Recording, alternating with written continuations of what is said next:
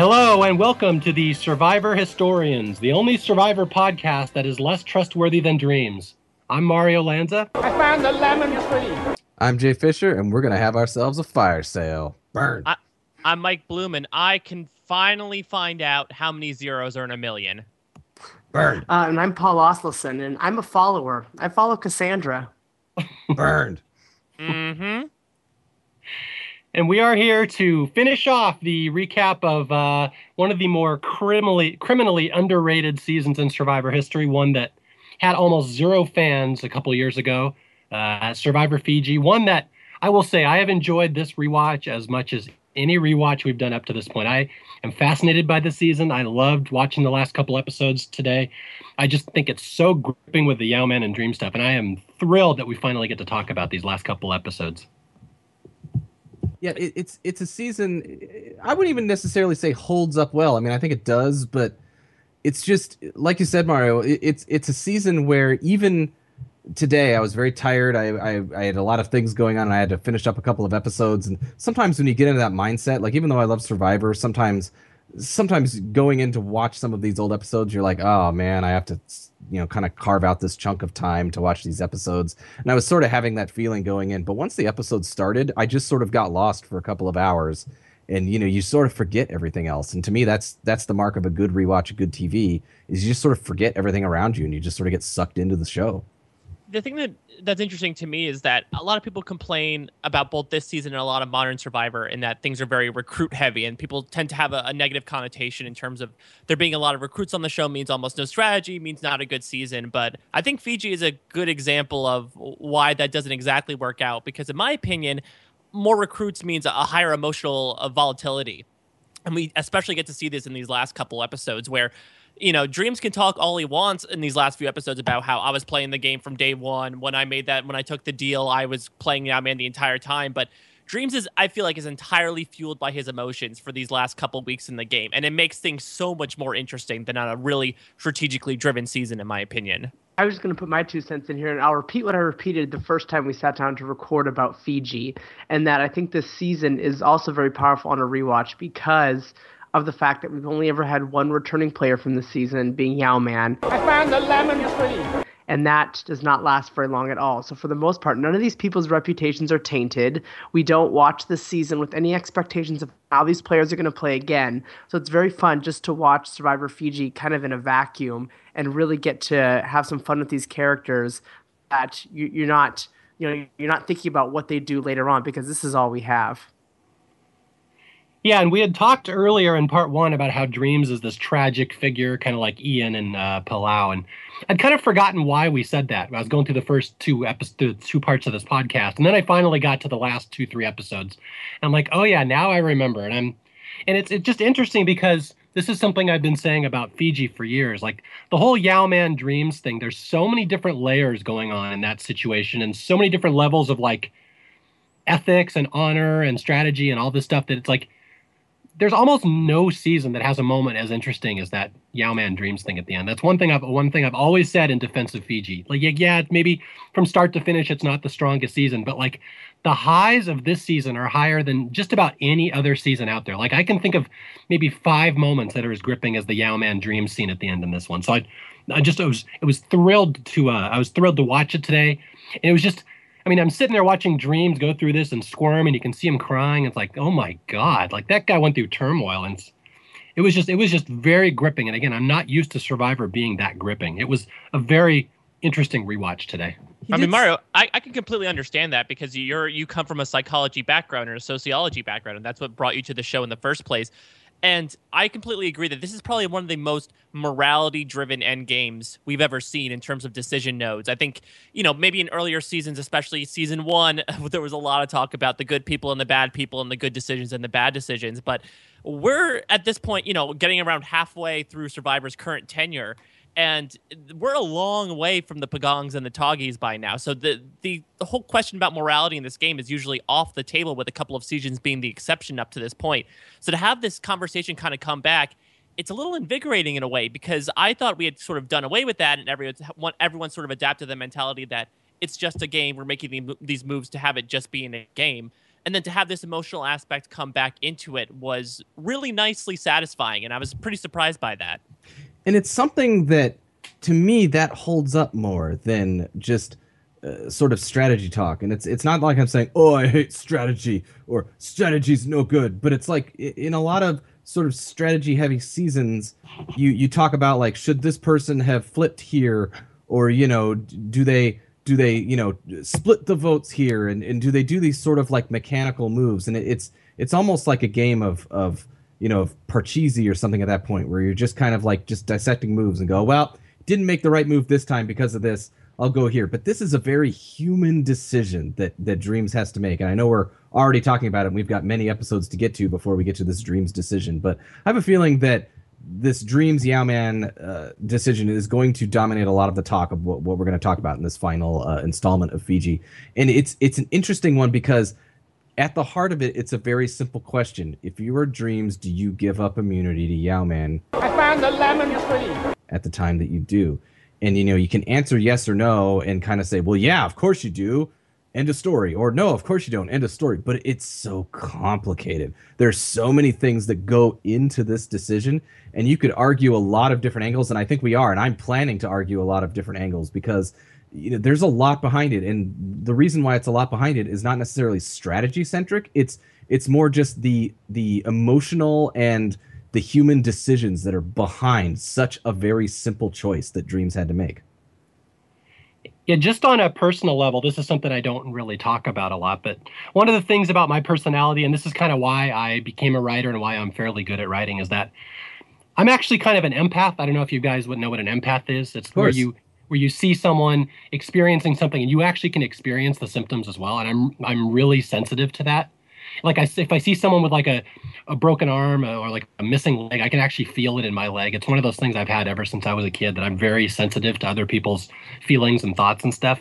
And watching this thing with dreams and the turmoil he goes through is so un like it's uh uncomfortable for me to watch that because I can you can almost feel his pain where he's crying, where he's making this decision. He knows it's wrong. He knows he's going to let down his son. It's just there's tears. There's a I mean, there's a point where he refuses to take the idol back to camp. He's so ashamed of what he just did. And again, just as an empath, I can only think of maybe three or four moments in survivor history that have really affected me that much to the point that I actually just almost start crying about it because it's so I could just feel their pain. Like I can think of Kathy, Kathy's last moments in Marquesas on the jury when she's just absolutely destroyed after what Vecepia did to her, and this Dreams one is the other one too. So it's just again, I don't talk about that, but it kind of ties into a lot of how I do a lot of my writing, and this Dreams thing just kills me sometimes. But uh, before all that, uh, I guess we have to get through a couple episodes where Mookie and Alex go. So now let's just jump right to the end. let's just go right to the finale. Okay. Yeah, it's okay. So yeah, but there's one thing just to I, I, brought down the room a little bit. I'm going to bring it down a little further. One of the controversies people have emailed to me about this the last couple episodes is that we have this quote, this, you know, Yau-Man's I found a lemon tree clip. I found a lemon tree. Which we had a lot of fun with. And, and Tim, I don't know if you know Tim Allen, our editor, he's been playing it incessantly. I found a lemon tree. Throughout podcast number one and two. And two, he just put it in so much it was ridiculous. I found a lemon tree. To the point that we actually had to talk about it. I found a lemon tree. So I'm like, Tim, I, I was joking that he was power hungry in the last one. I found a lemon tree. So you can rest assured that uh, Tim will not be overusing. I found a lemon tree. I have a lemon tree. I found a lemon tree in this one, okay? Because, I found a lemon tree. Because there will be serious consequences. I found a lemon tree. He knows he will be sacked. So I'm just letting you know ahead of time that this motherfucker Tim Allen will not be using that quote. I found a lemon tree. So there you go. Rest assured. I found a lemon tree. And when this podcast comes out, Mario will then understand what an editor is. yes. Touche, as Kat would say. Touche. How would you know though, Mario? You've never listened to a podcast before. I have people on the street. People on the street tell me things. Oh, people on the street come up so to when, so when they, they, they, they say your name, you assume that Mario's an uncommon name, so you turn around because yes. somebody somebody must know you. I must know them. Why don't I know them? I have the the thing where everyone's face looks alike to me. Oh yeah, uh, nominal, nominal, nominal aphasia. Yeah. Okay, so let's get into the uh, final couple. Oh wait, that was not knowing. Never mind. Final couple episodes of Survivor Fiji, featuring. I found a lemon tree. And again, this is one thing you have to kind of repeat here that the most controversial decision in Survivor history that Probst was hyping every week. And we have Yau-Man here, I found the lemon tree. who was without question one of the most popular characters of his era. And this dominates a lot of the endgame and how this uh, season was resolved. So we just had the fall of the Four Horsemen. We had Edgardo uh, taken out by uh, the Idol and Dreams more than anything last episode. And we were going to episode 11, where it's basically six people against two. It's just Mookie and Alex against the world. And this has one of my favorite Fiji moments. It's one that's not talked about much, but it's part of my case of how awesome Stacy is and what a great villain, a great character she is. Like this is one of my favorite scenes of all time. Like obviously it starts off we have a little bit of fallout from tribal council. Dreams is, you know, um, is is a little unsure about why people didn't vote with him and Earl kind of has to, you know, tell him the deal and he goes, "Okay, whatever, it's fine. We know we know that these two are on the outside." And then we get this moment from Stacy and like th- this whole moment works in two parts. So this is the first part of it and then later on the episode I'm going to reference back to this cuz they're really t- two really fun scenes to juxta uh, juxtapose. So Stacy's talking about Alex and Mookie and she says, "Their days are numbered. So from here on out, we don't even have to stress or anything." And it's this night vision like view of her face and her face just or she, first she says they'll be lucky if they get fed and then she turns her head ever so slightly and it goes dun dun and then that's what it then transitions into the the opening and whatnot but it's just like such a perfect like little moment for stacy about you know what a bitch stacy Was she uh, hot and agitated? Uh, you could probably describe her that way, but just re- re- remember this. Remember that Stacy is telling, you know, doesn't feel like the, you know, she doesn't feel the need to even feed some of her fellow tribe members. So just keep this in mind. Yeah, Sta- Stacy makes Jerri Manthey look like Mother Teresa at this point. And when I was thinking, when I was watching that scene, I was thinking that, I found the lemon tree. that's a girl who I want delivering school supplies. yeah, exactly. Interacting with children and carrying Fijian children around. Yeah. These kids are lucky they get vaccinated. I also noticed in this scene, I, I pointed out uh, in previous Fiji podcasts, and I stand by this, and it, and it happens, is that Dreams is very, very weirdly clairvoyant when it comes to reading people and understanding situations that are out there. Dreams understands a lot of situations, but to kind of dare this up, he understands a lot of situations, and then there's a lot of situations he becomes completely clueless on. yeah. Like they, they, they, you know, they, they intentionally sort of left him out in the Edgardo vote, and then you know, it, it, in this quick damage control thing where like Alex and Mookie go to Dreams and go, "Why'd you betray us?" and Dreams is like, "No, no, no, I voted." I, I didn't betray you. Who'd you vote for? Well, I voted for Mookie. Well, if you voted for us, it would have been 4 4. And Dreams is basically like, well, you know, I was playing dumb with them because I'm trying to get their votes, which it's a smart move. I'm not saying that Dreams, you know, didn't play that right, but by the same time, he really was bamboozled. So, like, he's sitting there going, like, I knew everything all along. And it's like, but you didn't. But you did, but you didn't. And, and this is going to happen a couple other times in this thing where, like, Dreams is going to not know something and then basically say, yeah, I, I totally knew it was going on. And it's like, actually, it seems like you didn't. But, you know, whatever. None of my He, business. he doesn't. He doesn't make the case better for himself when Mookie and Alex basically talk to him the next day. And first of all, Dream starts the conversation by basically sitting down and saying, like, "Guys, why don't we hang out anymore? Why aren't we friends?" And then he follows it up by saying, like, "Hey, listen, guys, I, you know, it's it's not me turning on y'all. It's me joining with them." And it's like dreams. This is. I know this is a game of like moral gray areas, but this is a pretty definitive line drawn in the sand, and you very easily jumped alliances. I didn't betray you. I just joined all the other people. Yeah. He's a You know, I- master of rhetoric. I had a, I had a very similar reaction to to what Jay what you're talking about how there are a lot of moments in the season where you actually when you watch Dreams you give him a lot of credit for you know what he picks up on and so but I had the same reaction in the scene but then the scene also closes out in the next morning with him acknowledging that he realizes that he's he's feeding them a story and that he needs their vote on the jury right. so I like those moments if you watch him. It's very easy just to paint Dreams as a character who doesn't really know get the game, but he's very even at this stage at the final eight, he is very final seven. You know, he's very keen on the fact that hey, he still needs these guys' votes. Yeah, I mean, it- that's why he's doing damage control. Like he's doing it poorly, but that's his motivation. His motivation is exactly correct, which, you know, again points out that Dreams not so bad, complicated character, it, a, a, a one in a million character in Survivor. Dreams Yeah. is. It's one of those things where the idea is good, just the execution's not that great because he's, and it's something Yau-Man brings up during the reunion show that Dreams is a very smart guy. He's just not disciplined in his thinking. He can't really focus what he's trying to do correctly. Yeah, he's, he's he's just like a he's like a scattered uh, atomic reaction in that he contains a lot of power within himself, but he's so splayed out in chaotic formations that the the power can't really be contained safely. It's Dreams Noble. yes. For you science fans out there. All right, so we're going to go into the reward challenge here. This is uh where we uh the launch the balls and they try to catch them in the little wicker the little wicker uh, holders, whatever those are called. Baskets. That's what they're called. that's what we call them. Yeah, more lax, bros. Yeah, Yeah, so this is the one. Yeah, they break down into teams of four, and they have to launch the balls and catch them in the basket. And the winning team gets to go to the spa and win Olay Ribbons body wash, which we hear a lot of in the next couple minutes. This Olay Ribbons body wash. And I love the, you know, not just to pump up the Olay Ribbons body wash, but just the fact that Jeff's like, you're just going to get on a seaplane. You're just going to get in there dirty and just go there over there. You know, he was very adamant that, like, they couldn't, you know, wash off or anything because, you know, you got to get the full Olay Ribbons body wash treatment going on here. I, I always I, I don't think we talked about this after the the Cook Islands podcast, but uh, during this era of Survivor, I actually kind of like noting who the sponsors are that hung on after Cook Islands because I know this isn't the uh, completely true, but part of me wants to kind of think like, oh yeah, these guys support racism. They didn't they didn't drop off after the, the season that separated things by races, so it seems like they're okay with you know separating things out by ethnicity. So Olay, big thumbs up for you for doing that for solidarity, sticking it out. So, so they get through. You know, this is stand. this is standard launch ball, catch ball. You know, sort of uh, physical challenge. You know, and and uh, uh, the the one team wins. It's a uh, um, um, Alex, Dreams, Earl, and Stacy win the reward. The other people don't. But I think one of my favorite things here is, and it's it's not so much like Boo basically gets an injury at some point, like he dives out or he pushes and he falls down to the ground, and he says he hurt his. Uh, he says he hurt ACL. his, his his his knee pop or whatever. What I love is that he falls. He goes, "It's my ACL."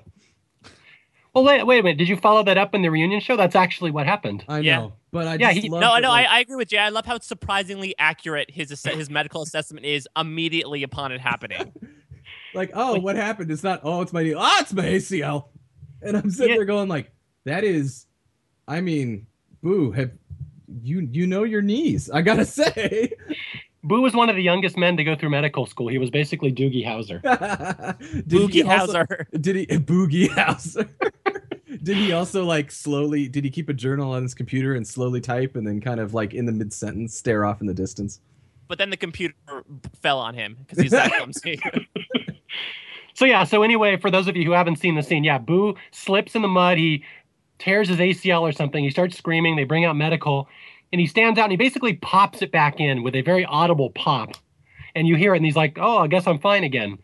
But it's one of those and again, Boo gets hurt. But they do say in the reunion show, Boo's like, "Oh yeah, I actually did tear my ACL." And again, you tear an ACL in baseball or football, you're done for the season. So he finished the last couple days on Survivor with a torn ACL. That's that's pretty badass, to be honest. I mean, I have to, I have to give it up for Boo at that at that point.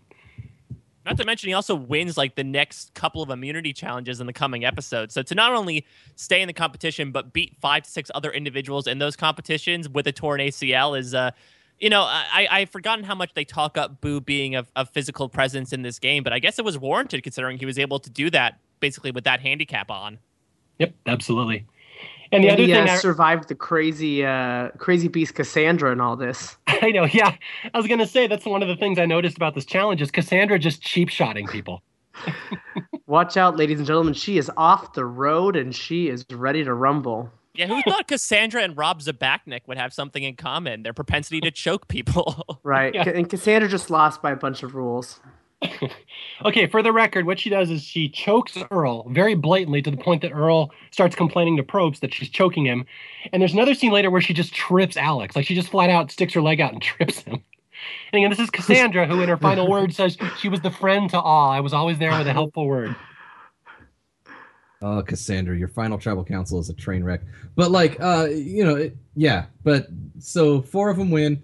And, hey, can we wash up? No, get right on the cop copter. Go, go, go. Which I'm, again, I'm sure this helicopter pilot was like, "Really? I just come on, I, guys." di- I took got the plastic clean." off yesterday. I want him dirty. Put him in there dirty. Oh boy.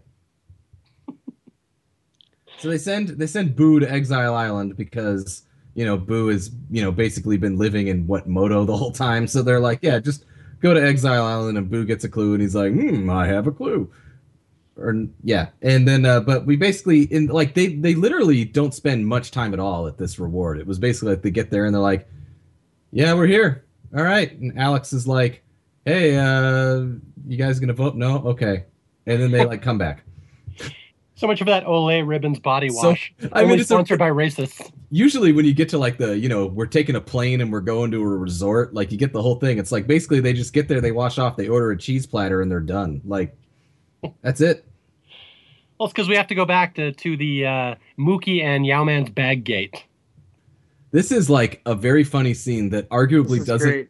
i mean it's it's funny and it's amusing it doesn't hold up in the whole annals of survivor history in the sense of like it's funny because i- i- it's it's it's a whole thing of emotions. All right let's set this up. So basically you know they get back from their reward. So everyone's back on the beach. And so Yau-Man basically is off. People are off on their own. So alex and mookie are basically trying to figure out hey you know how do, how do how do we try to turn the tide? Because it's it's everybody against us. And they basically were thinking you know Yau-Man goes off a lot and you know Yau-Man's been in exile and all that sort of stuff. Maybe Yau-Man's got a hidden immunity idol. So they basically then go into Yau-Man's bag in camp while Yau-Man isn't there and they basically confirm they find it yes Yau-Man has the idol so then they're like we know Yau-Man has the idol what are we gonna do about it and then hell breaks loose So You know what else? They, you know what else they find in his bag is they find a lemon tree. I found a lemon tree. God damn it, Tim! I just set you up. Sorry. I found a lemon tree. self-fulfilling prophecy. So I, I know we're probably not too much about like rule semantics here on historians, but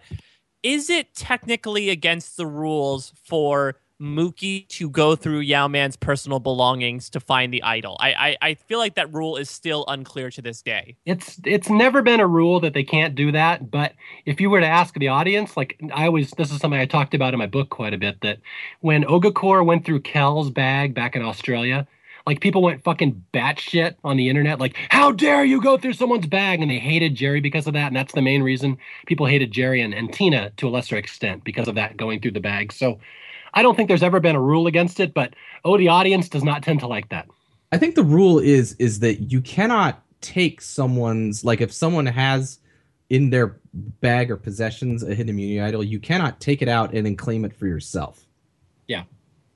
Like so, you know, that's that's you know, I know possession's nine tenths of the law, but I think there is a rule in Survivor. Like if you have the hidden immunity idol in your possession, you know, in, in in like your clothing or your bag or something like that, like no one can go into your bag, take it out, and then say, "Well, it's mine now because I took it out of your bag." But I don't think that there's any specific rule as to you can't go through their bag. I mean, it makes you kind of a an asshole of a person, but you know, I don't think that there are rules against that. And Mookie's like, I'm just old baggy going through the bag here. Old bag check. yeah, so again, yeah, so Mookie goes through Yau-Man's bag because he's deduced, you know, Yau-Man's always back here at camp, so he's the only one who's really could have looked for an idol. Mookie finds the idol, and Mookie's like, all right, well, Mookie and Alex and Dreams know that Yau-Man has an idol now. What do we do about this? Oh, well, that's, that's what I love. They're like, what do we do with this information? And the best thing about it is, so we get this right at the at the time we think innocuous scene between Stacy and Cassandra. They're sitting in the the clearing near Tree Mail, and they're like, "Great, toast to being the last two women here. This is an unlikely yeah, pairing." since they love each other now, they've always Yeah, exactly. such a strong bond. if you looked at like episode four and this episode back to back, you'd be like, "What the What? fuck? How did this? How did this happen?" I guess it makes strange bedfellows, but they happen to overhear Alex and Mookie in the clearing talking about like, "Okay, this is what we're gonna do with this information," and I just love. Alex and Mookie's subsequent like blow up from hearing rustling in the bushes. Even though the best part of this is it turns out Stacy and Cassandra they didn't hear anything. They said like they heard a few words, but Mookie and Alex were like, great, cover's blown, abort, abort the plan. We have to do something else. We have to do, we have to do this right now. Blackmail right now. Yeah, Blow because it that was, up right that was- now. Blow it up right now. Because that was the whole thing was that when Mookie and Alex are like, okay, so we we know Yau-Man has the idol, so how do we do this? How do we, you know, because he probably hasn't told everyone in his alliance. So now we have this powerful information that we can use to to to you know throw the game a kilter. Which lol for that thought. But then they were like, so when do we do it? So then they came up with this whole thing of.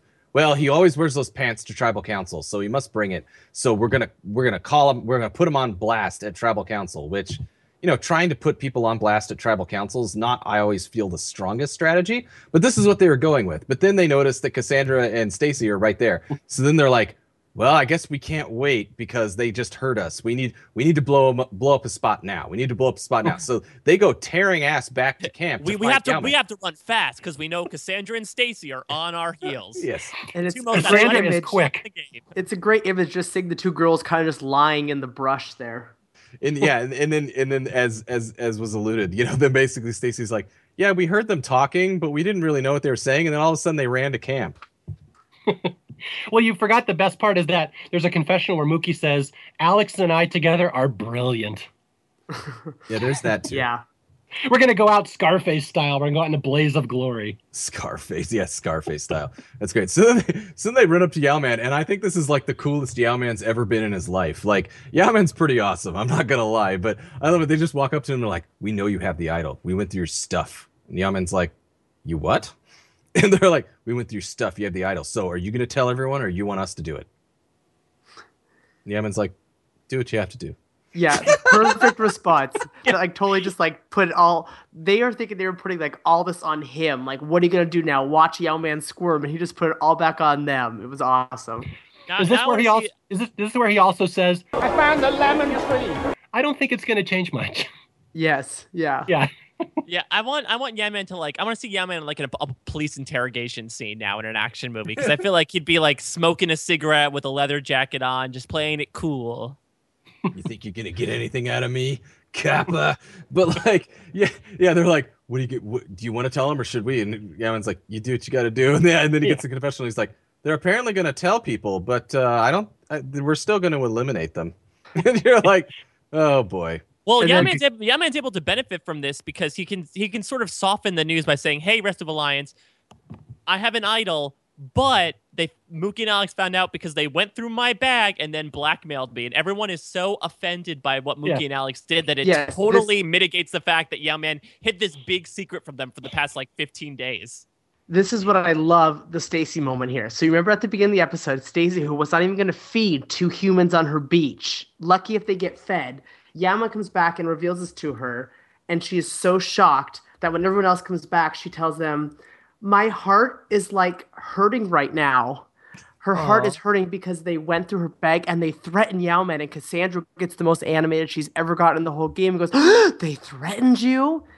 it's just, it's it's awesome. We got you, Yau-Man. What are you going to do about it? Nothing. Well, all right then. Well, all right. Yeah. You you have a you have a good day, and I will uh, con- uh, just be eliminated. Then, thank you very Yeah. much. Scarface yeah, that is the- Yeah, that is the great irony of the scene is that if anything, it rallies everyone else around Yau-Man. They went through your bag, and it's like, it's just hilarious the way the whole thing plans that, uh, goes out, and then Alex and Mookie get gain literally nothing out of it. Yeah, it makes things actually worse for them, which is great. It, it's it's it's tough. I mean, it, it's tough because everyone else there. What is it? Is it six on two? Is that the the numbers at this point? Yeah. Are you talking about Ponderosa? Yeah. oh boy, well done, well done. But you know, it, it's tough when you're in that situation because there's not a lot of uh, there's not a lot of ways you can go. But what I love is that they basically find out that Yau-Man has an idol, and they're like, "We have information, information that will swing us the game about somebody that has a tool that can just better eliminate us."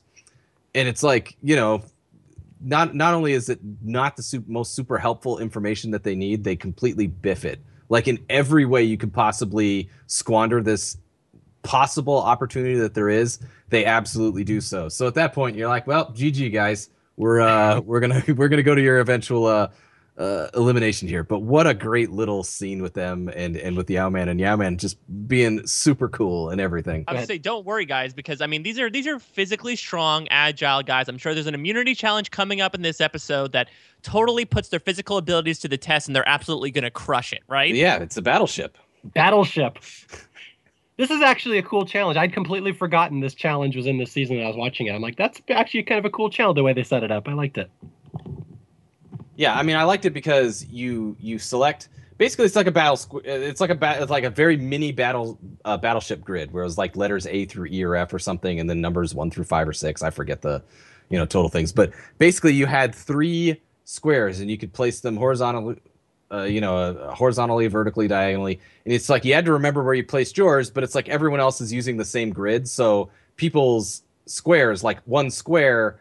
You know, like in Battleship, you each have your own board, and you know, you, you your ships can only go on certain things. But like on this, since everyone using using the same grid, like people can have overlapping spaces.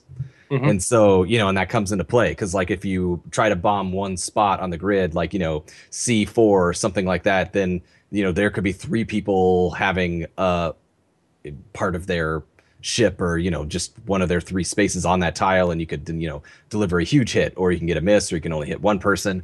And yeah, so it's a big, phys- as, as Mike said, it's, it's a, it's a really grueling, physically grueling test for Mookie and Alex to beat everyone in. Yeah, the most grueling physical stuff that happens this challenge is Jeff Probst turning the gasket to increase the flames that burn the signs on each square. Which is funny because that's purely for TV because I love it because they they place their stuff on the on the grid, you know, and then they're basically like behind the wall, right? And they're like looking at just a grid like a little mini grid in front of them and they're calling out numbers and then Jeff is like turning the you know like the World War II gas canister that you know just gets the the thing to go off and it's like it's all happening behind him and they're not watching it.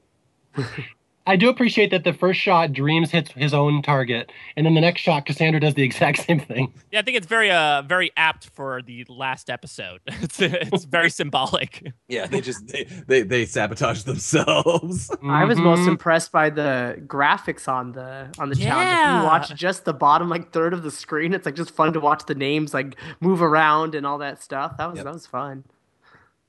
is good. But uh basically Stacy just- wins. Yeah, Stacy wins. It's it's not I mean it's not like we need to narrate it like it's like gripping tension, but it is a neat challenge, I thought. And uh in the end Stacy wins. She had uh, Hopefully a that title- helped cure her um, hurting heart. Yeah, I mean, if nothing else, it was a unique challenge. Yep. I appreciated that. That's fantastic. So And Stacy- totally fitting, yeah, totally fitting in with the Fiji culture because they love the game Battleship in Fiji. They love their Parker brothers, those Fijians. yeah, Stacy wins, and Alex is like, pretty sneaky, sis. I know, wrong board game. Close Yep. enough. so so basically, you know, you're sitting here going like, all right, so Stacy wins.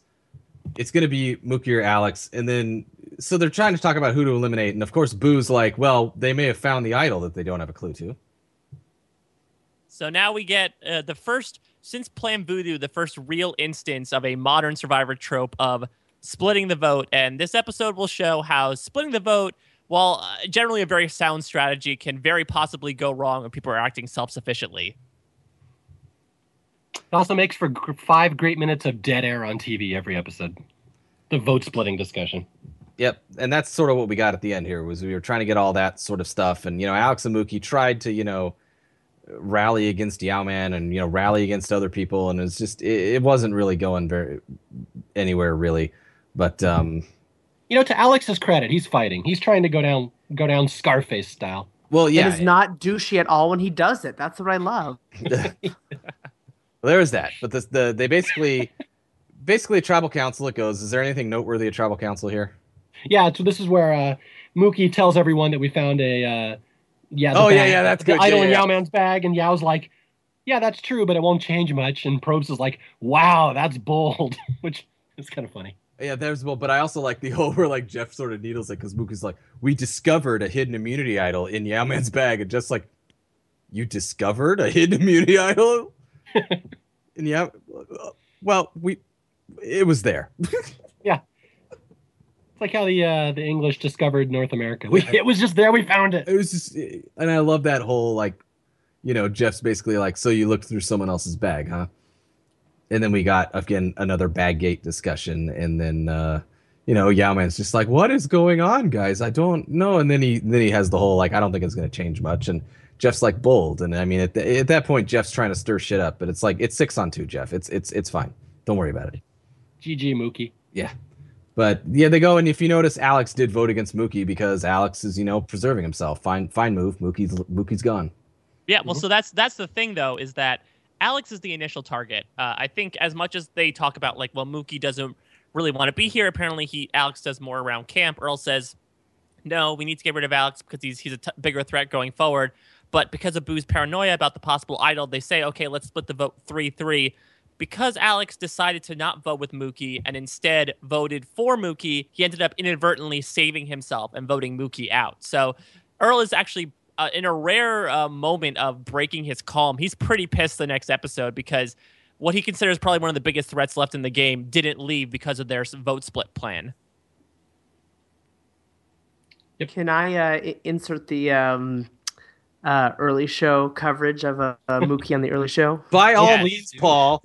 These are, I mean, this is the last stretch that we're ever going to have it. By next season, it's completely done away with. So let me have my fun while while I have it. So by this point, like the early show and Harry Smith in particular, I think uh, Renee Syler's been Syler's been canned at this point. So Yeah, not because sure she was giving away spoilers to us. exactly yeah she's uh she was let go at this point but it's so cleared out this is like such a thrown together segment that they do that harry smith like is not even watching show anymore which he'll end up admitting by the end of the segment because the introduction to mookie they show the clip of of uh cassandra and stacy overhearing him and alex in the bushes and so it opens up, and I wrote this down word for word because it was so awkward watching it. Harry Smith goes, "Oh, Mookie, welcome, blah blah blah." Okay, so last night you're sitting in the driver's seat. You're athletic. You can manipulate people, and then you look over your shoulder, and what? And Mookie just like look at him. Mookie just goes, "Surprise, surprise!" Like no idea what he's talking about. He's like, and Harry Smith goes, "Man." They heard every word you said, huh? and then, and then a minute later, Harry admits, "Now, now, uh, I haven't seen every minute of this season, so h- tell me, how many hidden immunity idols are out there?" Uh, and then that, that was pretty much it. I haven't seen So- every minute. Of the, I haven't seen every minute of this of this season. So tell me, oh, how's Rupert doing this Yeah. season? So Rupert lied about his dead grandma. What was that like? That's funny. Yeah, that's it. Here's my So I- moratorium. Here's my moratorium to Mookie. At the finale, when Jeff is walking in with the votes, you know, they go to the do the votes, and then Jeff walks into the live finale, past the audience, and everyone's cheering. The first thing they see during during the first thing you see as an audience member is a big sign, someone holding up a sign in the audience that says "I love Mookie," which is the most random fucking thing to hold up at a Fiji finale. So that's like a Just- euphemism. I love Mookie. Yes, He did it all for the Mookie. I like it dirty. I like Mookie dirty. So I would say that Mookie actually his edit surprised me a little bit on this rewatch because I think in the history of Survivor, people just remember him as like one of the four horsemen or Alex's number two. But I mean, considering he was separated from Alex for so long, I mean, when he was on Ravu, he had a, he was kind of running things there, or at least he had his hands in a lot of different pots in terms of being an athletic member, so very valued and also in control of a lot of the votes there. And I mean, he definitely showed a little bit of strategic autonomy, especially you know in the round where Michelle went home and only five people went to tribal council. They almost sent Stacy home because Mookie voted against his alliance, and he was able to recover as a result. So it's interesting. I do wonder, you know, in the big what ifs of Survivor, if the four horsemen were actually able to make their way to the end, Mookie might have a very good chance of winning in a final vote because he could have that Ravu story, sort of like Earl had at the end. But uh, Mookie is sort of an unspoken character in Fiji in the long run. But I think I think he made a pretty significant impact on the season overall. Yeah, he wasn't a bad player. I mean, he just really had some bad luck and, and dreams. Dreamz just fucks everybody up. Is basically what happens. M- Mookie gets dreamed a bit, but I agree with you, Mike, in the sense that Mookie, I think he he affected a a, a bunch of the game, but it, it was always very tangential to something else that was going on. Like you know, he did have some autonomy in places, and and some things did happen because you know Mookie wanted necessarily to happen, but ultimately he gets you know he he falls in ultimately with the Horsemen. I'm not saying that the Horsemen were exactly like his entire downfall, but it's like he gets over the horsemen you sort of get the feeling that then Alex and, and to a lesser extent Edgardo were sort of trying to run that ship, and Mookie was trying to remain autonomy there because he had the idol, right? And you know he's like, yeah, I guess it's all of ours, but I technically have it. And he did give it over ultimately in the in the infamous Edgardo boot, but you know he tried to maintain a little bit of independence, but at that point he sort of becomes tangential. But you're right, Mike. Like at the beginning, you know, pre Horseman or pre solidified Horseman, you know he he did he did move around and have some things going on so so to just write off mookie is just ah young guy horseman didn't didn't win you know i think that that's ultimately writing off a little too much about him Well, let's point out he was the one that told Dreamz about the idol, which they specifically said, "Don't tell Dreamz we have the idol." what what no mookie doesn't make mistakes Yeah. Well, again, as Harry Smith said, he was in the driver's seat until that overheard conversation. That's right. uh, Until that moment. until that moment Just old Drivey sitting here in the driver's seat. Then he had to look over his shoulder. Hmm. And I do believe he is the only Asian guy in history named Mookie. So there you go. So little trivia. So if they said Mookie's name on the street, he'd have to turn around because he's pretty sure nobody else is named Mookie. Well, see, that implies people are saying Mookie's name on the street, which I don't think happens. Except for the one person in the audience who had the I love Mookie sign. Yeah. Is Stalker. All right, now we're going to go on to uh, episode 12. This is Alex's last stand. Well, thank basically- goodness. Yeah, basically six to one against Alex. We start the episode with Earl being pissed off that they split the vote, blah, blah, blah. I don't care about that, whatever. But anyway, this is all about Alex. This is his one against six.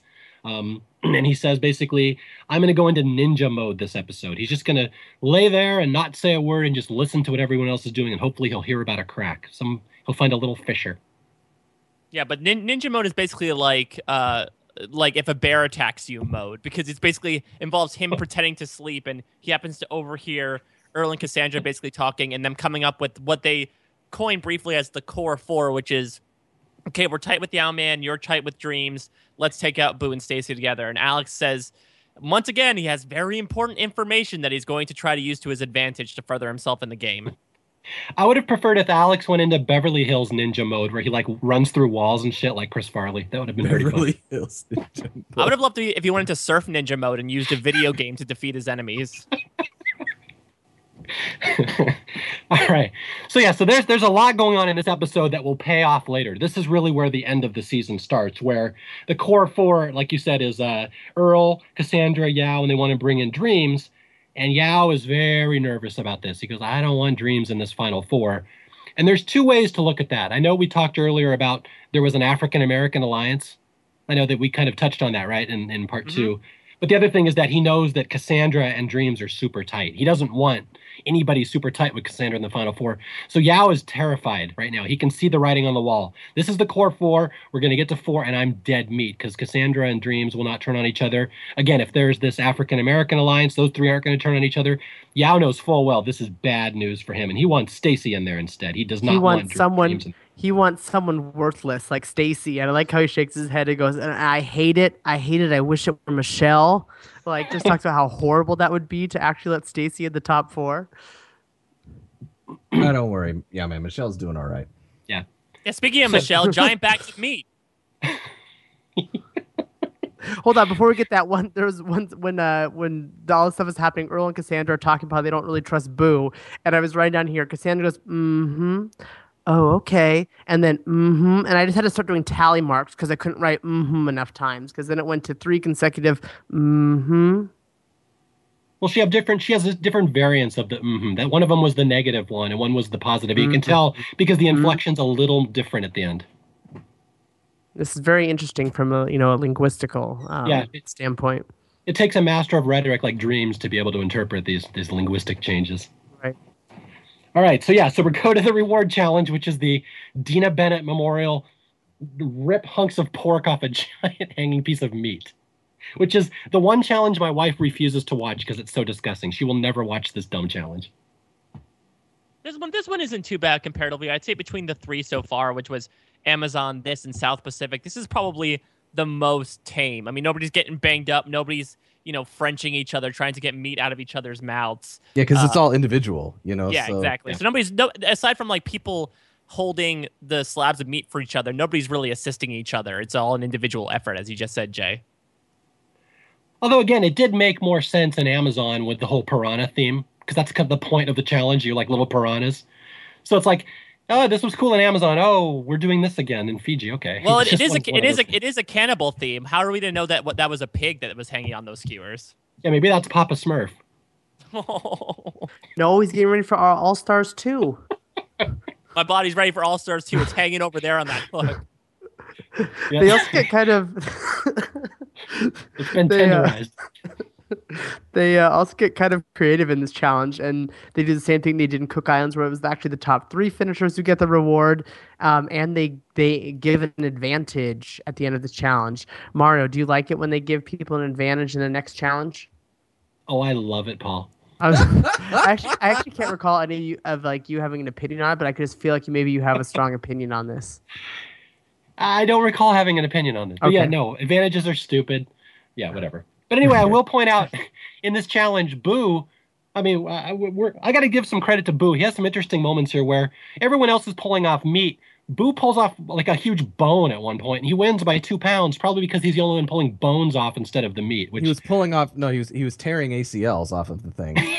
yes, he, I know exactly because where his they medical are. knowledge. That's right. He he had the surgical skill to really just Uh, eviscerate Boogie, that. slab. Boogie Heiser, Howser strikes again. Yeah, with his teeth. He's the only one who operates with his teeth. Da-na-na-na-na. Dear diary, today I eviscerated a pork slab with my teeth. Dot dot dot. Is he, is he Look typing with his pensively. teeth as well? dot dot dot. He looks tight. He looks off pensively, and I enjoyed it. Share breaks. Yeah, I'm hungry for burgers. Fur burgers. I thought we were just doing Neil Patrick Harris quotes in general. And you went to Some- Harold and Kumar first. I went to Harold mean, Kumar. That's correct. Wow! Of all the Neil Patrick Harris things you can go to, you go to Harold and Kumar first. That's what we do on this show. Just the, All right. the most random movie quotes on Henny Youngman qu- and references. That reference was legend. Wait for it. I found the lemon tree. I found the lemon tree. I found the lemon tree. Dairy. And I'm assuming that uh, Tim put at least a thousand I found a lemon trees in there. God damn it, Tim! I found a lemon tree. I You didn't guys just do you did, and this to pissed. make me confused and and Yeah. feel like I don't belong. Paul's like, what? What do you you watch other things on the magical box where Survivor appears? Yeah, I believe people people with people with three names aren't allowed to be shown on Montana television. Theodore, what was his middle name? Kaczynski. That, that- maybe that's it. They usually go by the, th- the three names that the serial killers. Oh yeah, John, John. No coverage of John Wayne Gacy on Montana television. Yeah, for those of you who missed our our long running joke here, Paul does not watch TV or movies, so he has no idea who Neil Patrick Harris is, or Doogie Howser, or Harold and Kumar. Is this correct? What's a Kumar? Is it like a kucha? Yeah, like they have an Indian guy in Montana. Oh boy. All right. So All right, yeah. So we rip meat off the bone. Uh, Boo wins. Yau-Man is second. Dreamz is third, and uh, they send Earl to Exile Island. And we're gonna have a a uh, reward here where they go on a helicopter. They're going going to go on this whitewater rafting tour. This is their reward, and it's basically yeah, Boo, Yau-Man, and Dreamz on a helicopter, and they have a wonderful time on that helicopter ride. They use such epic music for it. It's like the music that they play when I think it's when Jeff comes back uh, to read the votes in Marquesas, and he's coming back to New York City, and he gives this like epic look at the Statue of Liberty and stuff. I'm pretty sure that's the same um, music they're using here with this scene. Not so quite they, as so, epic. so compare Jeff Jeff saluting the Statue of Liberty to Boo bragging about spending six hundred to seven hundred dollars on a date. Yeah, similar. America.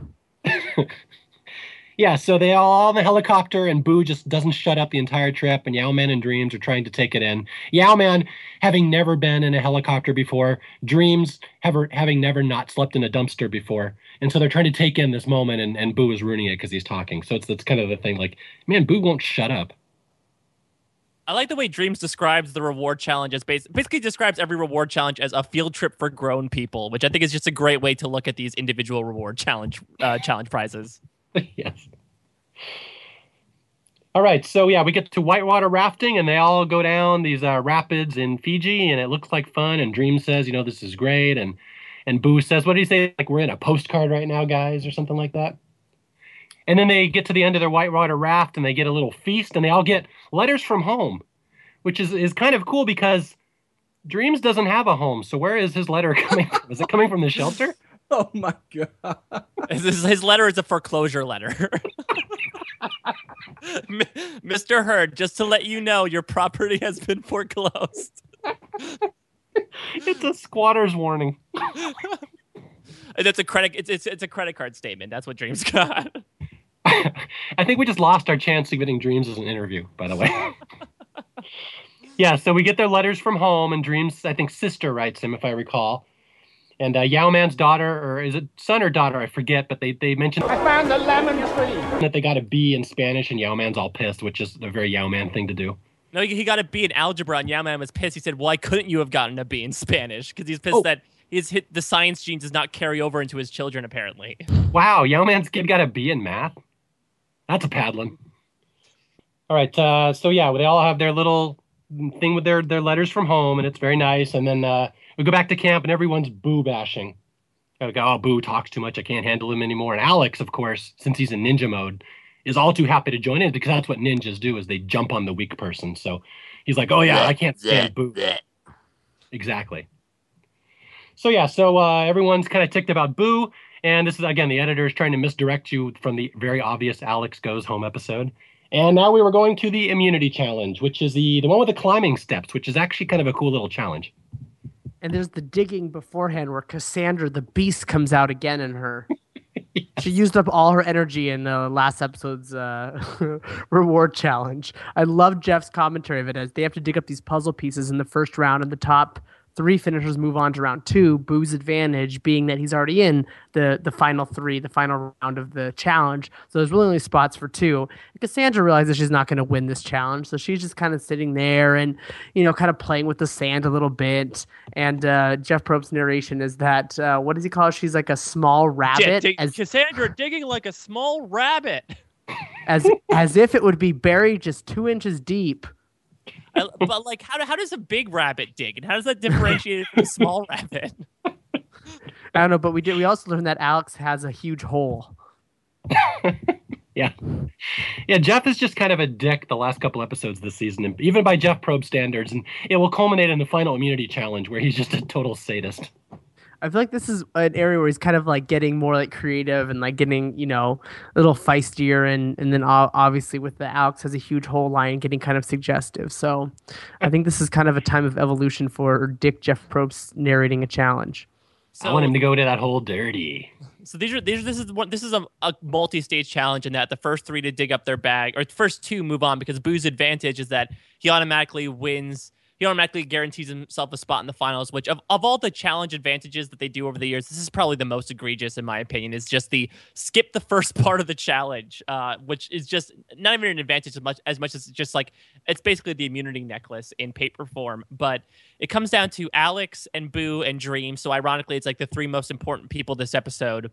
And so, as Mario alluded to, they have to basically swim out. Uh, they have to basically climb uh, a 12 foot pole using a couple of different climbing steps, though. Alex decides to take a gambit and completely forgoes that. And in the line of the brilliant ideas of Alex Angarita, just decides to start humping it and straddling it and trying to climb it like a rope. And of course, it completely fails on him, and Boo ends up winning. Yeah, we had a parental advisory before this scene because Alex is humping his pole. but yeah, it's actually a very exciting ending. Um, Alex tries to go past all the climbing steps. He gets to the top and he almost wins. He almost it almost works out for him. But then at the end, Boo comes out of nowhere and wins again. Again, with the torn ACL, he somehow climbs up this 12 foot pole, which is probably not easy to do. Having not actually ever torn my ACL, I have to imagine that was very difficult. And no one has anything to say about that. Nope. Boo wins. All right. Boo wins. So Alex is very vulnerable in an episode where it's six people against Alex. You can kind of guess what's going to happen here. yeah, I mean, writing's on the wall. You guys make me go through my notes here. I have Alex scrambling. Who's Alex trying to get them to vote out? Is it uh, Yeah, Yau-Man? I mean, it, Yeah, it kind of becomes this kind of big thing about you know pitching the fact that you know Yau is this big threat. Maybe they should get rid of him. Um, and yeah, and, and there's a part of Dreamz, you know, having a little bit of regret, saying Alex is my friend. Maybe we should get Yau out. And um, my one of my favorite things leading up to it is uh is there or he's pitching this idea to, to Cassandra and she's like okay yeah maybe mm-hmm. And then Stacy's sitting there and they kind of look over to her and Stacy says I'm down with that. Um I'm a follower. I follow I think she says I'm a freaking follower or something. I follow Cassandra That's good. Uh, talk about the blind leading the blind. seriously oh Stacy Stacy Stacy Stacy So yeah, and so Dreamz tells Alex, "Oh yeah, it's going to be Yau-Man tonight," and then basically the votes are all for Alex. So Dreamz, some some more fantastic jury management on the way out. Another another pro Dreamz juror. Yeah, and then it's just a very indicative moment in this episode when Jeff says, "Okay, let's go down the line, and, and I'll ask you who's concerned about being voted out tonight." And Alex is the only person to say he's concerned, and that's basically you could take that one minute and skip the other forty-one because that's this entire episode, basically. Although we can't gloss over Alex's final words where he tells kids to never stop dreaming. Because when I think of Alex, that's what I think is inspirational to children. Yeah, he says, "Don't give up your dreams." Oh, so it could have been a double entendre, meaning dreams the eponymous player. Exactly. So, do we have any good early show moments with Alex, Paul? I'm gonna be honest with you. Um, I could have looked up Alex in the early show on the Fiji DVD I own. I was watching this um, through uh, Hulu, and so I'd have have to pull up the clip on YouTube, and I Google searched it like twice, and it didn't come up. So I just kind of said, I don't really care. I mean, Wow. that was kind of my Scarface style. Bam, bam, bam. Like, not even gonna look at your early show clip. Do you know Scarface is a movie? Oh, it is. Okay, cool. it's just some guy named Scarface. You thought? Exactly, but I, I just, I, even though I don't know what Scarface is, I'm just trying to, you know, be Scarface ninja, whatever. So we need to we need to eulogize Alex real quick before we can get into uh, more Stop of this. talking. Stop talking, Jay. Should I say it in Spanish? Stop talking. Wow. I'll translate. Well, well, look, that's that's fantastic. That whole thing. I can't wait for that. Um, I just remember one of the things I remember because I have not rewatched Fiji in a long time before uh, doing so here for historians, and my whole thing was I just remember Alex being just absolutely insufferable. And as I said earlier, he he's definitely not that way in the first couple, uh, you know, in the first half of this season. And with the Four Horsemen, yeah, he gets smug. I'm not going to say that he doesn't get you know, sort of full of himself and smug. I'm not going to say that, but ultimately not as egregious as I remembered him to be. Even even going all through the end. I'm not saying that you know he's a complete saint. You know, uh, as far as all that goes, but you know he just he was a guy. He he got himself an alliance. He got himself a little momentum, and then they got dreams. GG, Alex. Yeah, you know, for a minor villain, he he did this. He did his part. He was memorable. He had some good scenes. Like he wasn't one of the major characters of the season, but he did what he was there to do. So, you know, as minor villains go, there's far worse ones than him. He he did a pretty good job. I appreciated him in the season. Yeah, I think I think the problem is just usually with these characters, we usually only remember the last two or three things we see on them in the season. And as you alluded to a couple minutes ago, he's going to have a really, really ugly way of leaving an impact on this season coming up in a couple episodes, which is unfortunate because yeah, he did have a really interesting journey over the course of his 12 episodes. Otherwise, Yeah.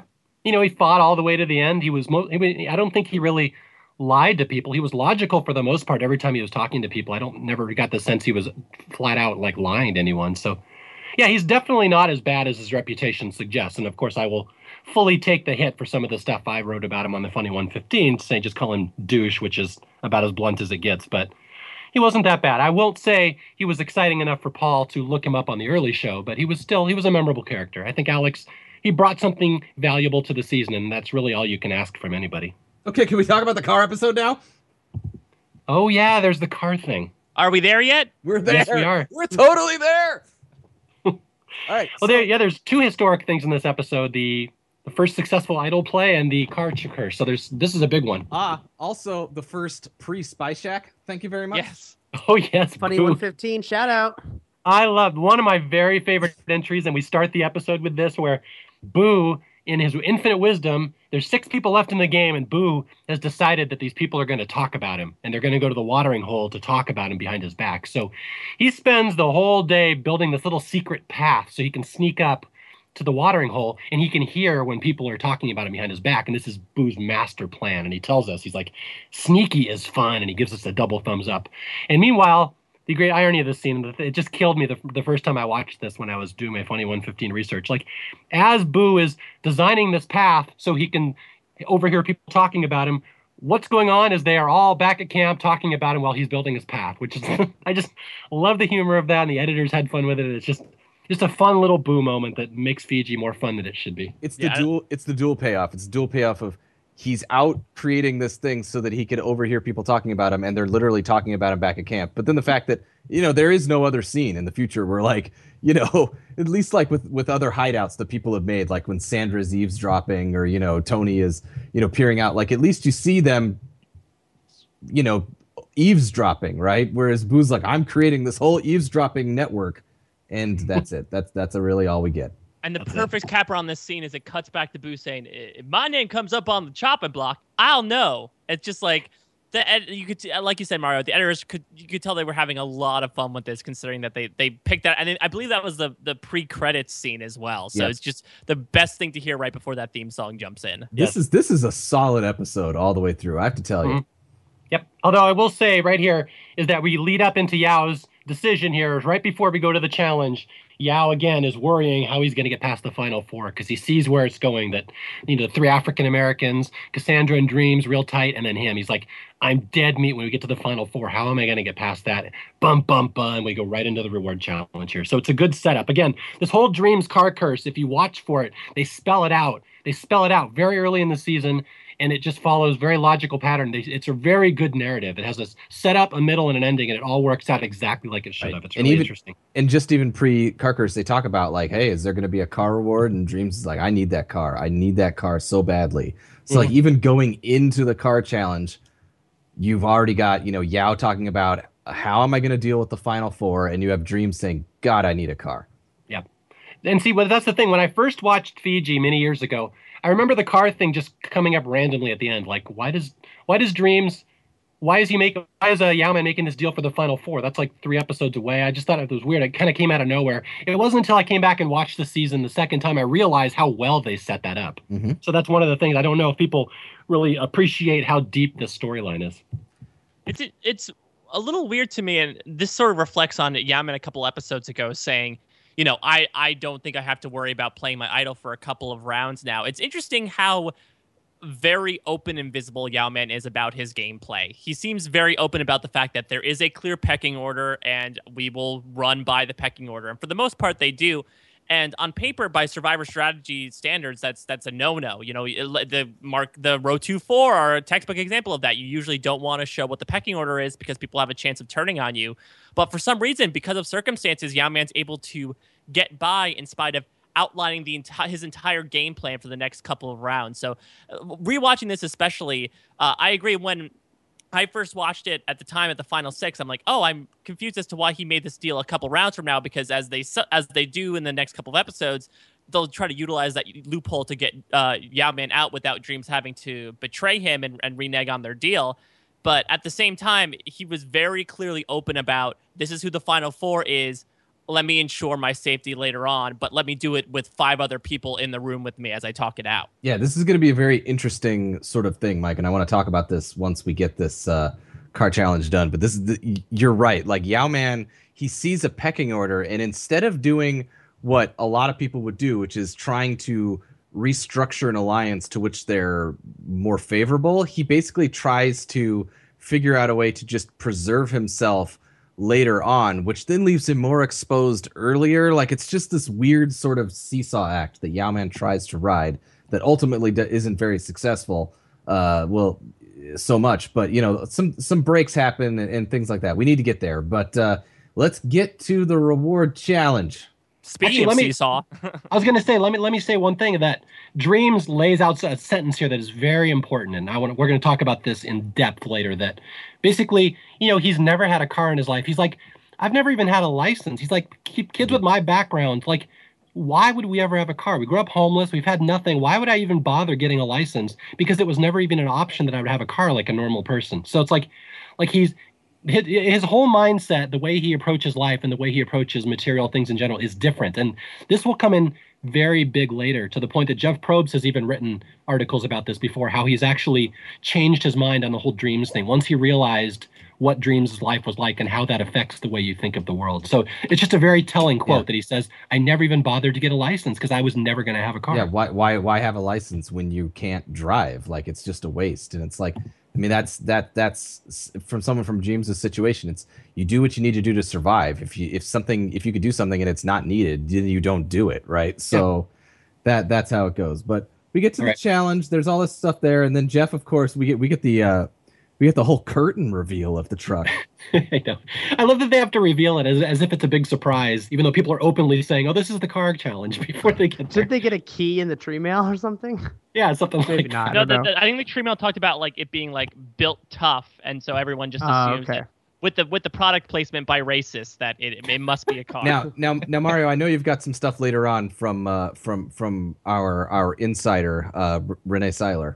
Uh-huh. Um but but we you know, th- this is I have to say, you know, we've we've made some fun about the cars and Survivor in the past. You know, the Pontiac Aztek. It's like half tent, and you know, you get like these sort of cars, but like this is a Ford F three fifty. Like that's a legit truck right there. Yeah, it's a Super Duty, the only car designed by Bruce Kanegai.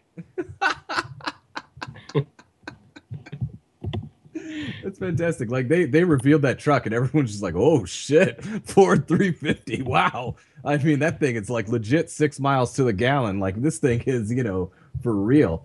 And you know, then Jeff's like, "Yeah, you know, you're going to do a challenge and you're going to, you know, winner gets the truck and you're going to take the truck and you're going to deliver like a whole school and school supplies to a school with people." Yeah.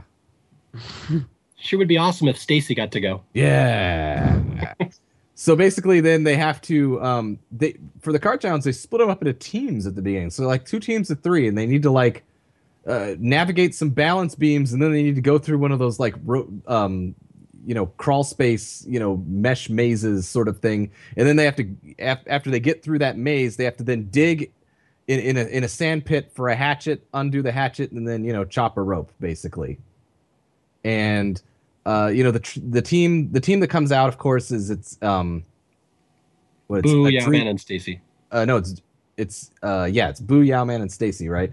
And Yes. they they they come out on top, and they were they were from behind, and basically it just came to the digging part, and basically Boo, you know, they talk about how like Dreamz was like frantically digging in different spots, and Boo just you know I guess dug, dug in one spot, but I mean it's digging, right? It's sort of random. Like if you get in the right spot, great, and Boo got in the right spot, found the hatchet, chops the rope. So basically, Boo and Yau-Man and Stacy got to go in the final challenge, which I thought was an odd sort of final challenge for a car thing. It was just basically you had to throw hatchet and cut two ropes with a hatchet. Yeah. Well, I mean, it's. I feel like that that other team of uh, Earl and Dreamz and Cassandra had their fate spelled for them because, as we know, Cassandra digs like a small rabbit, so they were screwed in that portion of the challenge. That's true. Well, remember they did that weird thing in uh, Exile Island too with the car challenge. Yeah. That those three just it was a slingshot challenge for the car. Yeah. Like weird. Yeah, so so they go and basically, uh, you know, Boo Boo gets one right away. Stacy can't even hit the board. Yau-Man gets one, and then you know Boo comes close, but Yau-Man cuts a second rope, which like does this like Rube Goldbergian like launch from like a little catapult of the keys. okay, That's how they. That's how they hand out car keys in Fiji. It's a very traditional custom. it's a traditional custom. And then I love how Yau-Man like almost falls over the table that had the axes on them, trying to grab the keys. Yep. He hits Boo, and Boo tears his other ACL. so yeah, Yau-Man wins the car. Yau-Man wins a 2008 Ford F350 truck, which is exactly the kind of car I picture Yau-Man driving around Berkeley. yeah, I'm sure that'll go over real well. But that's such a good point. So then basically Jeff's like, "All right, Yau-Man, you win the car. Choose your people to go on the reward." And then Yau-Man's like, "Hold on, Jeff. I wanna, I wanna, I wanna make a deal. I wanna see if I can make a deal." Yeah, and Probst Probst is quite amused by this. You want to negotiate the car? All right, go ahead. So this is where yeah, Yau-Man pulls out his big master plan. He goes, uh, I found the lemon tree. "Dreamz, how bad do you want this car?" You know I want it bad, Yau-Man. You know I want that car bad. we just talked about this. And then Yau-Man's like, I'll give you the car if at Final Four, if we're both here, if you win immunity, you give it to me. And again, this is the plan Yau-Man's been working out in his head, how he's going to get around that Final Four. And he has he's finally figured out he's going to negotiate the car and he's going to use the homeless kid's desire to have a car against him. And this is where it gets real sticky. It gets sticky, but you know, basically Jeff Probst is like, so you want to give Dreamz the car, and you're just basically saying that Dreamz is going to give you immunity if he wins it at four, and Yau-Man's like, yes, and Jeff's like, now you can't, we, we can't enforce this. I Mhm. mean, you give him the car, you give him the car, but I mean, everything after that is everything, and you know, Dreamz is like, yeah, man, whatever, I, I, I got you, man, I got you, you know, and Swear to God. Swear, to Swear to God, God. I will. swear to God, I will, you know, and and yeah, Yau-Man's like, that's fine, and I mean, Jeff's like, if he d- he d- he doesn't have to give you immunity now, you know, he doesn't have to, and Yau's like, I understand. I, That's I like how I like how Jeff is basically saying that to like wipe CBS of all liability in a post Stacey Stillman era. Era. He's like, I don't want anybody to sue us that Dreamz broke his deal. You know. Yeah, that's funny. Yeah, it, I, it is funny. I did notice that as well. He immediately goes into cover our ass mode. Like, all right, let's legal loophole this. It's not enforceable. Right, but on the other hand, you know, yes, it, it, there's legality to it, but I think Jeff is also not just amused, but he's just basically saying like, there's no guarantee here, Yau-Man. Like this is, you know, this is not like a, a, a tit for tat kind of favor, right? Like you're literally yeah. giving Dreamz all of the power in this situation because you are going to literally turn over the car keys right now, and then, you know, he then gets to decide not under CBS rules whether or not he's going to give you immunity if he wins immunity. You and know? plus, it's yeah, it's such an oddly specific term too. Like two episodes from now, when neither one of us might not even be there, in a random chance, a twenty five percent chance that you win that immunity. Like it's just such an oddly specific deal he's making. Yeah, it's. I would say when I first saw this, I'm like, wow, Yau-Man is Yau-Man is like oddly clairvoyant here, where he exactly predicts not only who will be in the final four, but who will win immunity at the final four. But I guess if you're looking at things, and again, if Yau-Man's very open about his plans that he's getting rid of Boo and Stacy next, and it's the four of them, Dreamz is probably the odd-on favorite right. to win the challenge.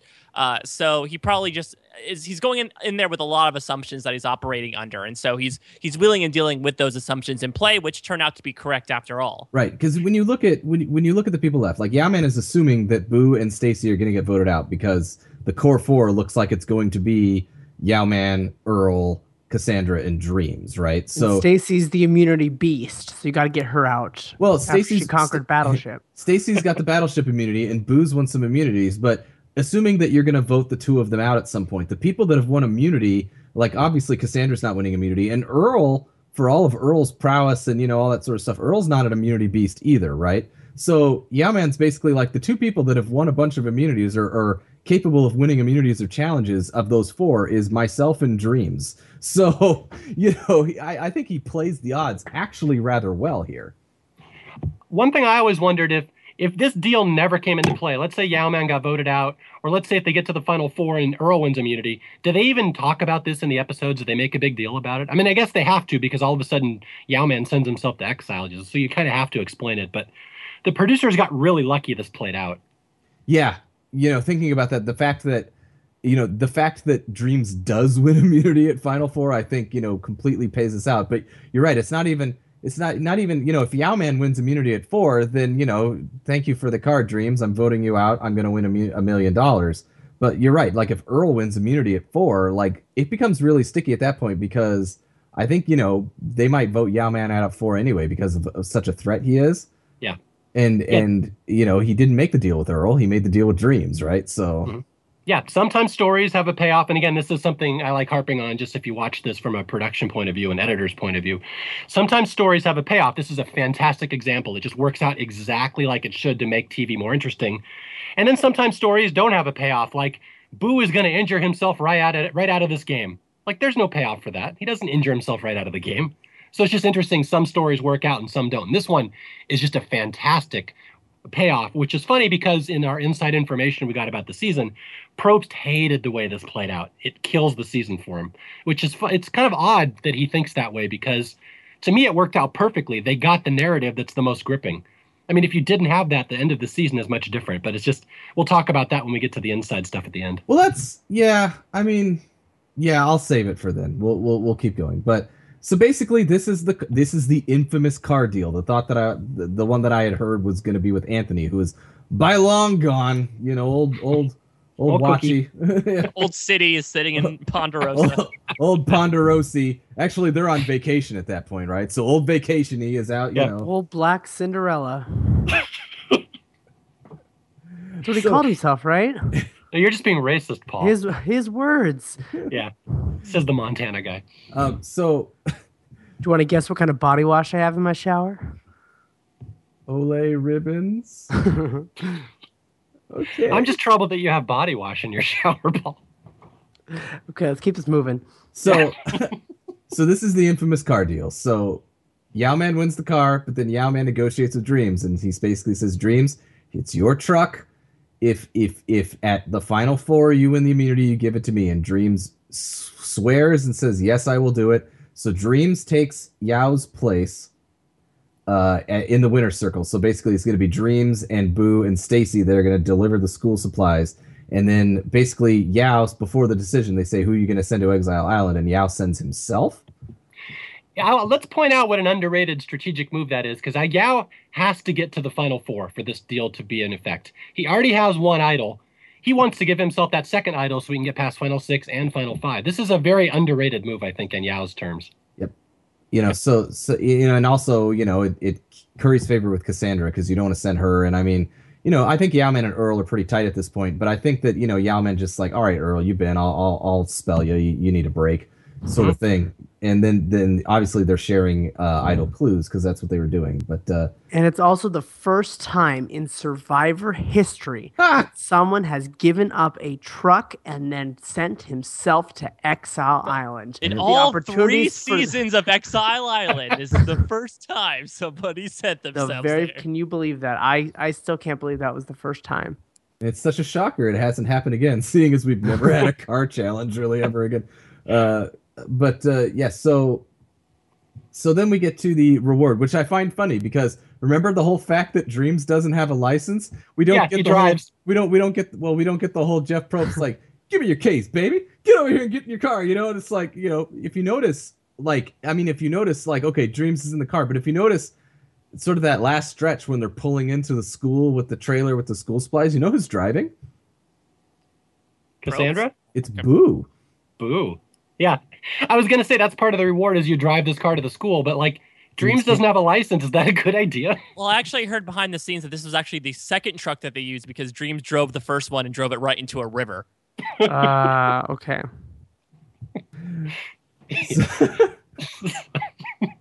So, and then the other thing that I find funny is they they pull up, right? You know, you can hear, you know, they're like, I can't wait to see the look on these kids' faces when we come with this, you know, gigantic trailer and the school supplies. And it's like, you know, Boo pulls in with the with the with the thing. I I swear it's Boo behind the wheel. I mean, I could be wrong, but I I think that's what I saw. But like, then they honk the horn. And the kids come running out with Probst. Like Probst. Probst is hanging in the Yeah. school, right? And they're all they're all wearing the exact same shirt. They all come running out of Yes, the school yes, and yes, like a little We finally found the child labor factory where they make I all of Jeff's wardrobe. That's what I wrote down. They're all totally in Jeff Probst's uniform. child labor. Blue factory. shirts, khaki bottoms. It's like I Uh, wonder if like you know did they just did they just get recess from like Alpha Male 101? Like you know what what are the classes at Jeff Probst school? Uh, that factory joke's still killing me. Yeah, it's good. Uh, so I, yeah, I so still love I still love that they pull up in the pouring rain and you can tell these kids are like, do, do we have to run outside? It's like pouring down. Okay, fine. Yay, toys. Hooray. Can we go inside now? A tennis Yay. racket. I'd love to play this on a dry day. Booze here, yay! It's like the ice cream man.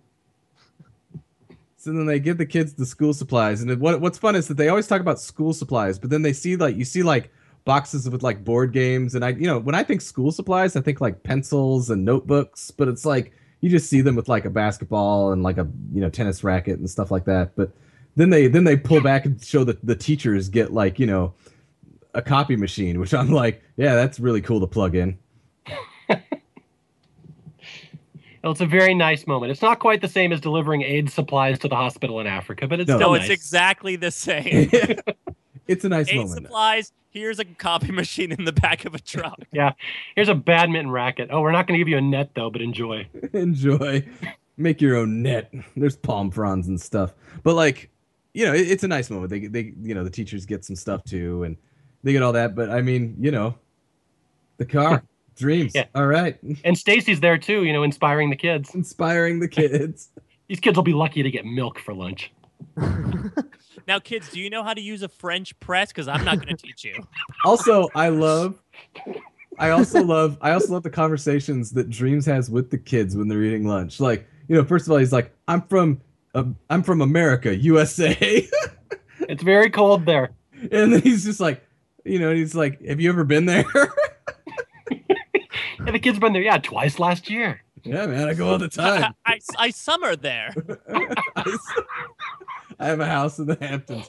So like this is like, you ever been there? It's my first time here, which is a very cute thing to say. And then he's like and he's like, I like it. It's warm here. I mean, it's cold in America. You've been to America, it's cold there. And I'm like, well, not everywhere, Dreamz. Only when you're homeless.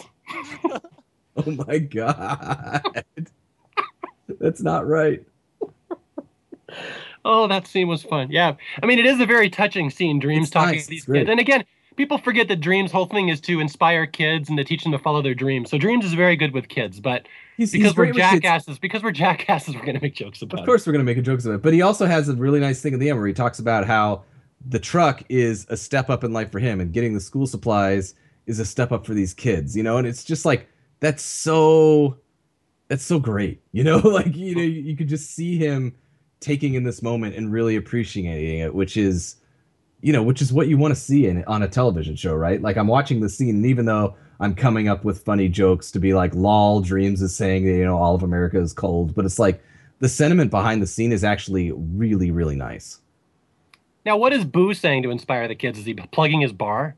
Like, hey, come to my bar, kids. Russell Hantz is there. Hey kids, do you know what an ACL is? Cause I've torn one. now, now I'm gonna I'm gonna clear out an area in the back of the classroom in case uh, Stacy and Dream start talking about me. So don't don't mind me.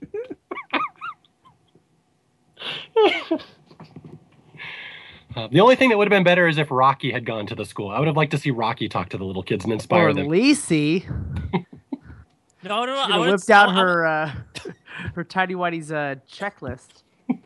I would have liked to see Rocky go just so the kids get like, oh, our stomachs are upset from lunch, and then Rocky proceeds to make fun of them about it. I think Lisi and little brown kids would have been a good combination. God. Wow. All right, so yeah, so we got the reward. they uh they go back and then uh we cut back to Dream. So the reward's all over. Yau tells us in a confessional. I was surprised that Dream said yes to that deal, to be honest. And then and then Dreamz s- tells us, well, I have this deal now with Yau where I have to give him immunity at the final four. So the goal is to vote out Yau before the final four. So Yau now has a huge target on his back. Which is which is the fun like thing, and I think Yau sort of thought of that, right? But I mean, he, I think he's thinking that his alliance is stronger than that. But I, I, I think Yau did take that into effect, where like he's like, hey, if we're both here at four, you have to give me immunity, and it's like, okay, if we're both here at four, which then basically puts almost a timer on, like if I can get Yau out, then I get a truck, and I don't get any sort of guilt when I vote you out at four. Which It's which, like Dr- Dreamz is obligated to go wink wink every time he says, if you're still here at four. But at the same time, I feel like that gives incentives for everyone else to keep him around because you say, okay, if I'm in the final four and Dreamz just, and you know, no, no matter what happens with this deal, Yau-Man and Dreamz are going to target each other. So I'm safe either way, and I'm guaranteed final three. So let's bring Yau-Man to the final four. Yeah. And Dreamz is going to be very inconsistent later down the road if he was ever planning on keeping this deal. But he flat out says it many times here. And here's one confessional where he says, I'm not going to break the deal. He goes, I don't want my son not to be a man of his word. I want him to see my see his dad keep his word. It's very important my son sees this. I'm going to live up to the deal. So j- again, yeah, Dreamz is going to change his story later, but he's very insistent he's going to keep the deal here. he's very insistent he's going to keep the deal. It's important to note for later because of the the reneging that's going to happen. But yes, you know, you're you're right in the sense that you know that's why this whole thing is so complicated because you know. On the one hand, you want to keep Yau-Man because they literally are going to target each other at the final four. But on the other hand, you know, if you're Stacy and you're sort of on the out looking in, like this is a chance to try to, you know, get things going, right? But the problem is, is that you know numbers are so lopsided at this point. You know, it it would almost be more interesting with more people involved, but you probably don't make the deal when there's like nine or ten people left, right? So it's kind of this sort of special situation, one way uh, for the other. But you know, we're gonna we're gonna get back to this deal right away, or, or in a little bit. But we we've got a little bit of ground. We got to vote Stacy out, so let's get there. Yeah, this is where we go to the immunity challenge where they have to throw a ball through a hoop and pull down a balance beam. And it's not one of the more interesting challenges, other than I think Cassandra basically eliminating herself by falling in the water, right? And then she's gone very Well, early in the she- she- challenge. she- Rabbits can't swim, okay? she ba- she basically she throws because it's basically an advanced version of like that ball in a cup game where you have a, a ball on a on a rope and you have to throw it through a hoop and pull down a balance beam. But Cassandra on her like second throw throws the rope and the ball into the water, completely loses it, so she has to go swim out. There actually is a really cute moment in here that I missed the first time where uh the final so the first two eliminated are Cassandra and Stacy and then uh then Dreamz and Earl are eliminated in the second round. There's this really nice, like two second scene where Earl pushes Dreamz into the water and then sort of like grins sheepishly, like he did during the Four Horsemen Tribal Council. It's just like a, a, ni- a nice little like sneaky, cute moment between the two. Yeah, that's a funny 115 oversight. That's something I should have used. It's again for people who haven't seen it. It's just a after a round is over, Dreamz and Earl are eliminated, and they just kind of cut to a shot to the two of them standing there. And just just because he wants to do something funny, Earl just shoves Dreamz into the water and laughs. It's just just a cute little moment. But then Yau-Man and Boo are in the final round, and basically Boo wins by a ton, and Yau-Man doesn't do anything. So Boo wins. Boo Boo pulls. He throws his ACL up there and pulls down the rope with his ACL.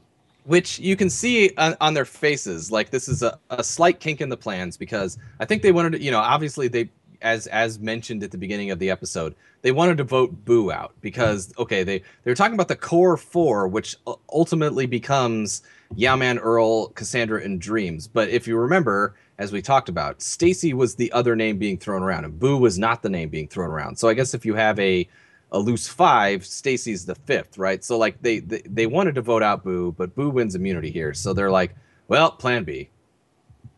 Yep. And Plan B is all of a sudden going to be Yau-Man. Yeah, Yau-Man.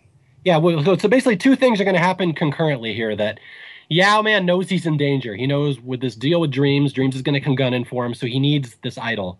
So he gives clues that he got an exile island to Earl. Earl goes and finds the second idol. So all of a sudden, Yau and Earl have two idols. If they use them correctly, they can both get to the final four now. And the, concurrently, behind the scenes, Dreamz is trying to turn all the votes against Yau tonight. He's like, Yau has an idol. He's very dangerous. Why don't we just all gang up and blindside him tonight and get him out of the game? Because he's going to beat us all in the final two, which is probably true. From Dream's point of view, this is actually a very good strategy.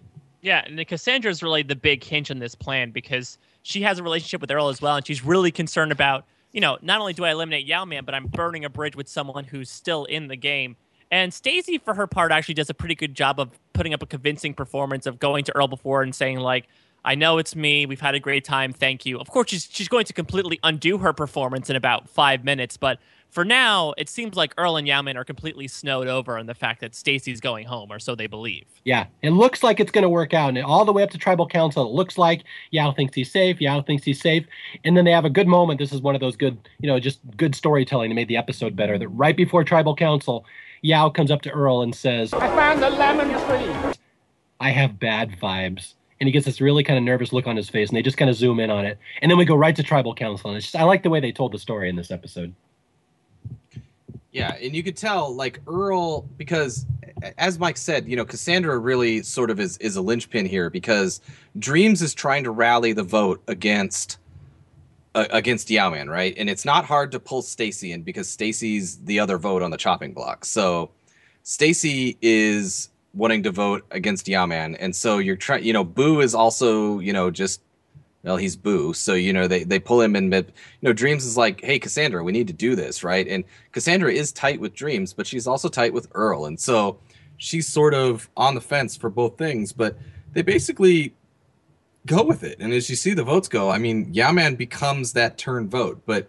You know, I think that you know Earl was talking with Cassandra and was you know sort of convinced by Stacy's thing. I think that this is the one part of the game where Earl gets a little snowed, like you know, not a mistake per se, but I mean, you know, I think Earl was being fed a story, and I think Earl believed the story, but Yau-Man at least did not. So that's sort of setting up what's going on at Tribal Council. Yep. So we get to tribal council, and of course, all Probst wants to talk about is the truck deal. Probst has a huge hard on for this truck deal. And Dreamz, again, says he's going to honor it. He goes, You know, I have a son. I want to set a good example for my son that you live up to your word, so I am going to honor the deal. So this is the big deal. And then, uh, then they cast the votes, and Jeff says, uh, All right, does anybody have an idol to play? And again, it, and this is interesting. This is is this the first successful idol play in Survivor history? Mm-hmm. It really is. Okay, so In yeah, all so three seasons that the idol's been here so far. The very first time. Not as shocking as, you know, the giving away the truck and going to exile in the same fell swoop, but still a big moment. And it's important to note that I mean this isn't coming out of nowhere here, or at least the way it's edited. Stacy makes a remark here at Tribal Council where she says, you know, after this Tribal Council, I think there will be a line drawn in the sand, and she says specifically that there will be a split. And that, at least according to the edit, sends a, a signal up in Yau and Earl's heads that says, like, oh, wait, if she's alluding to the fact that things are going to be different, that means that we're not carrying forth with the plan as we had thought, and that causes Yau to play the idol. Yeah. And again, I like to bring this up again because I can't overstate how popular Yau was at the time. What a big character he was for his era. Like he did so many firsts. He's like using the card deal to negotiate some uh, favor down the road. He was the first guy to build the fake idol. He's the first person to I found the lemon tree. use an idol successfully. There's a lot of stuff Yau-Man's doing outside the box that other people hadn't done yet. So again, I just we can't overstate how popular Yau was and what a big deal and what a breath of fresh air he kind of was at the time. And that's what's going to make his downfall at Dreamz Hands later that big of a deal. So just keep that in mind. Yeah, I think that when people rewatch Fiji or if they weren't fans of Survivor, you know, they they came later to the franchise. First of all, hi, hello, Survivor's a game show. And uh but when they go back and watch these old episodes, they go back and watch Fiji and it's like I think that for people that didn't, you know, that that weren't watching Fiji live and go back and rewatch it, you know, usually when you go back and rewatch a season, you sort of you know who wins, you know some of the big talking points of the season, you know some things like that, and that's fine. And I think that you know we get caught up in the fact that you know Survivor Fiji, Earl won the season, Earl won with a unanimous vote. I think people really look for Earl, and Earl is more visible than I think that some people who watched the season live sort of remember him to be. But at the mm-hmm. same time, Earl was not the main character of this season not by a long shot. The main the the standout of this season is Yau-Man, and it's not close. And you know, it, it's not just for the firsts that Mario is talking about. That just adds to his lore. Yau-Man was huge. He was incredibly popular. And you know, when they bring Survivor Micronesia in a couple seasons out, and they're bringing back you know fans versus favorites, favorite survivors to come out, and the fact that Yau-Man's there, that's a no brainer it, it, was one of those where like Yau-Man's coming back on this fans versus favorite season. You're like, well, well, duh, it's Yau-Man. He's the best. Mm-hmm. Yeah, it's just it's just one of those things that there's so much more to a Survivor season than the winner. And that's one thing I harp on over and over again. Yeah, people say yeah, Earl won nine nothing. It was great. He was a great winner. But there's so much more to a season than that. And right. these these episodes right here are going to prove that. And I know we talked in part two about how I would say the the four horsemen uh, misplay of the idol was pretty significant to the producers in terms of how this new idol would be used. But I would say equally important is the fact that this was an, a successful idol play. I think this finally showed the producers, oh, this idol can actually have a big effect on the game. And I mean, there haven't been too too many successful idol plays moving forward amidst all the vote splits.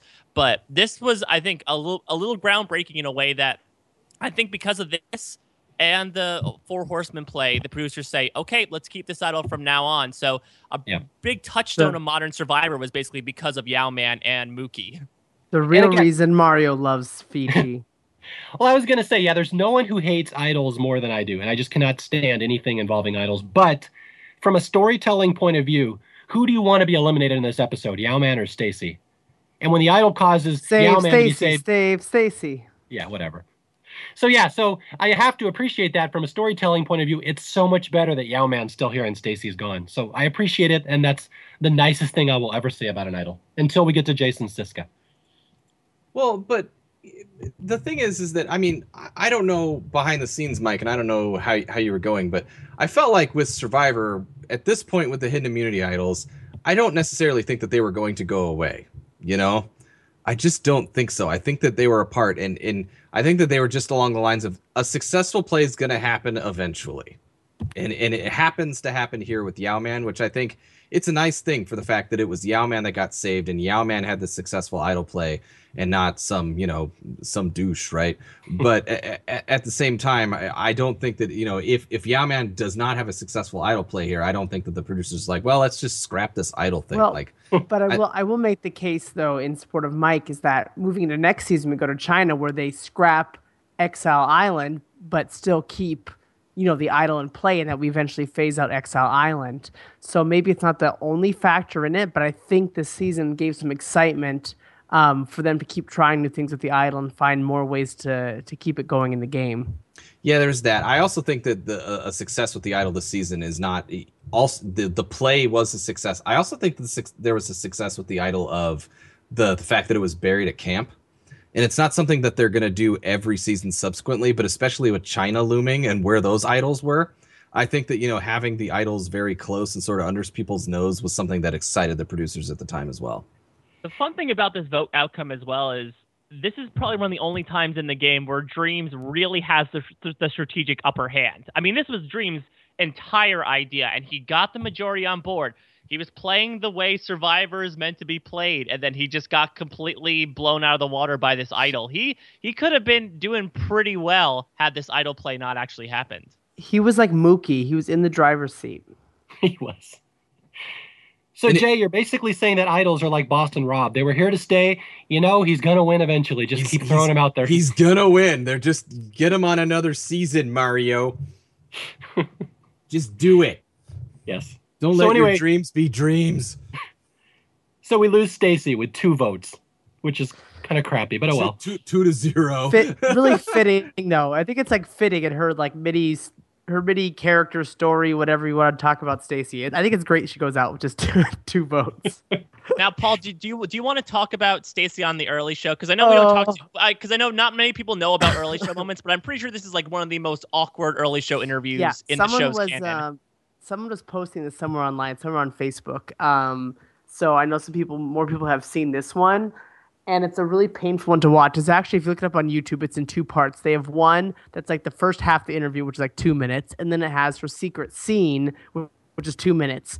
Um, at the end of the second section, the secret scene. Well, first we give us there's the secret scene of Stacy is of course her being a bitch. She's like planning, plotting um, how not to give um, Boo enough food to eat, or how they were going to hide the food from him.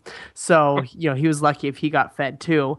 But then it ends, and you know who's doing this interview here? But Harry Smith. You know everyone else is gone. Harry Smith, the guy who has no idea what's going on in the show um, is doing the interview. And a reason why I love Stacy is that like it seems like she's a good sport about all this. Like she gets beat up, beat up, beat up, but she's still kind of you know she just goes with it. She doesn't fight back. She's like whatever. So she she goes to the early show, and at the end she goes, "Oh, I have a present for you." And so she takes out this little gift bag and she opens it up, and there's a French press in there, and she's handing it over to Harry, but Harry does not get this reference. He goes, "Oh, okay," and she she even goes, "Oh, and don't worry, I included the instructions on there." And there's like a little card of instructions that she's Oh tied onto it. So super funny if you know the season. And hi- his reaction goes, "Oh yes, thank you. We drink a lot of coffee around here." oh, it's horrible. It is so bad. And with that, aside from the um, you know, the the winner coming on um, to pick up his check the next day. Um, besides that, we end all um, all survivors going on the early show. So you can thank Stacy for that. what a perfect moment to represent the entire the entirety of survivors on the early show with that extremely awkward exchange horrible. Like I, I, I I've seen it before, so I it plays out in my mind when I was doing research for the show. I kind of half watched it, but I kind of had to look away because it was too painful. Wow. And thus ends the legacy of Stacy. yes, she should have been a villain. She would have been a fantastic villain. Did she like once she got voted out? Did she like walk down that path and was she really like, "Where's the nearest baby"? we're drinking tonight Uh, no one All else right. has anything to say about Stacy. My God, I love her. I just think, yeah, she could have been a great villain. She has two or three really horrible asshole moments, but she's really not significant to anything beyond that. So it's one of those, you know, woulda, coulda, shoulda. She could have been a great villain. She just wasn't really important to the storyline. Well, you get the you get the feeling in a in a weird way, and uh, that that it seems like the people that annoyed everyone at camp for the most part were Stacy and Cassandra, and neither one was. I mean, they showed some Stacy moments. They really block a lot of the Cassandra moments, but like. uh, You get the feeling that like people really didn't like those two out there, and yet they were not the presented villains of the season. We get like Alex and the Four Horsemen, and you know we get weird Lacey moments, and I mean, you, you, there was no like you know main sort of antagonist really that drives Earl in this whole season. It's just kind of like a collection of things, but it, you get the feeling that the people that that people really did not, you know, bond with out there weren't, weren't really shown with this Survivor Fiji. Stacey has Yeah. one of these edits edits where it's not like she's someone that they're going back to every episode. She's one of these people that's edited where if she's relevant to the plot of the episode, she'll be there. You know, so she was when she was in power at Old Moto, she was there, and that was really the height of you know French press gate and everything like that, and her really being a bitch to Dreamz and Cassandra. Then she goes away for a long time because she's in the minority on New Moto. They don't go to tribal council, so she doesn't really have anything to do. When the merge happens, she has a little bit of stuff to do in that she's kind of a swing vote. Alex and Edgardo try to bring her over, but then she lays dormant again because she's pretty much stuck at number five and six on the totem pole of the Syndicate Alliance. So I feel like Stacy was in the story when they needed her to be, but otherwise she was pretty much on the peripherals the entirety of the show. I think she was just sitting out in the bushes with Cassandra talking. Also, Like that, that one. Yeah, exactly. When they were listening to Alex and Mookie. ripping pepperoni, Stacy. We need to move on to the final. That's right. And Boo, Boo surprisingly made the finals. I'd forgotten about that. Fifth, uh, fifth place goddess, boo. Yes. All right, yeah, we get to the final five. Um, it's basically this is a big one for Yau-Man. He needs to win immunity. If he doesn't win immunity, Dreamz is going to come gunning for him. And what's funny is we start the episode with Earl. Like you said, this is the first time Earl's always been has been snowed all season. He had no idea that Yau-Man blindside was coming last night. So Earl has a great confessional where he says, "I can't believe they didn't tell me. I mean, me." It's just such an Earl moment. Like they tell me everything. I know everything. How could they not tell me that that was going to happen? Right. And we have a we have a, a great uh, idol scene the next day to kind of parrot what Alex and Mookie did around the merge, where Yau goes to Earl and says like, "Hey, uh, I might have to borrow your idol if I don't win immunity this round." And Earl goes, "Yeah, uh, sure. Let's talk about that later." Yes. Because Earl knows Earl does not want to go to the end with the Yau. So you know it, it's one of those where he he likes Yau, and and they talk about their friend. Earl's going to talk about his friendship with Yau quite a bit in a very touching way in this episode. But you could also see that Earl has no. Earl has no desire to go to the end with Yau-Man because Yau-Man's a tough beat.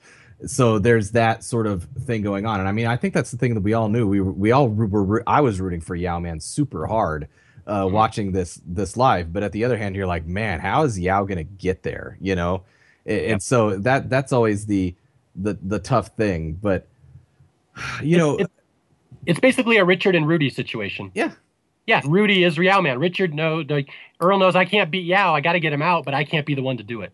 but but Yeah, going going but, back, go or like an, or like a successful version of Stephen Fishbach and JT. Basically, I think if Yau makes it to the end, we talk about Earl as like the prototype of a Stephen Fishbach of being the big strategist the entire season and get complete get getting completely blown out of the water by circumstances of getting the golden boy to the end. Yep.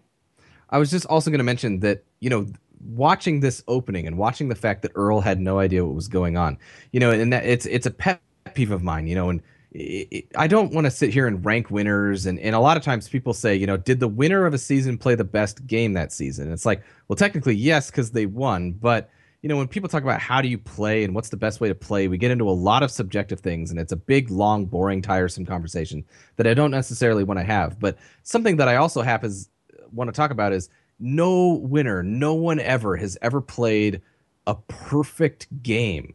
Even Earl, Earl is going to get every single one of the jury's nine votes in a minute. I mean, that's as perfect as it gets.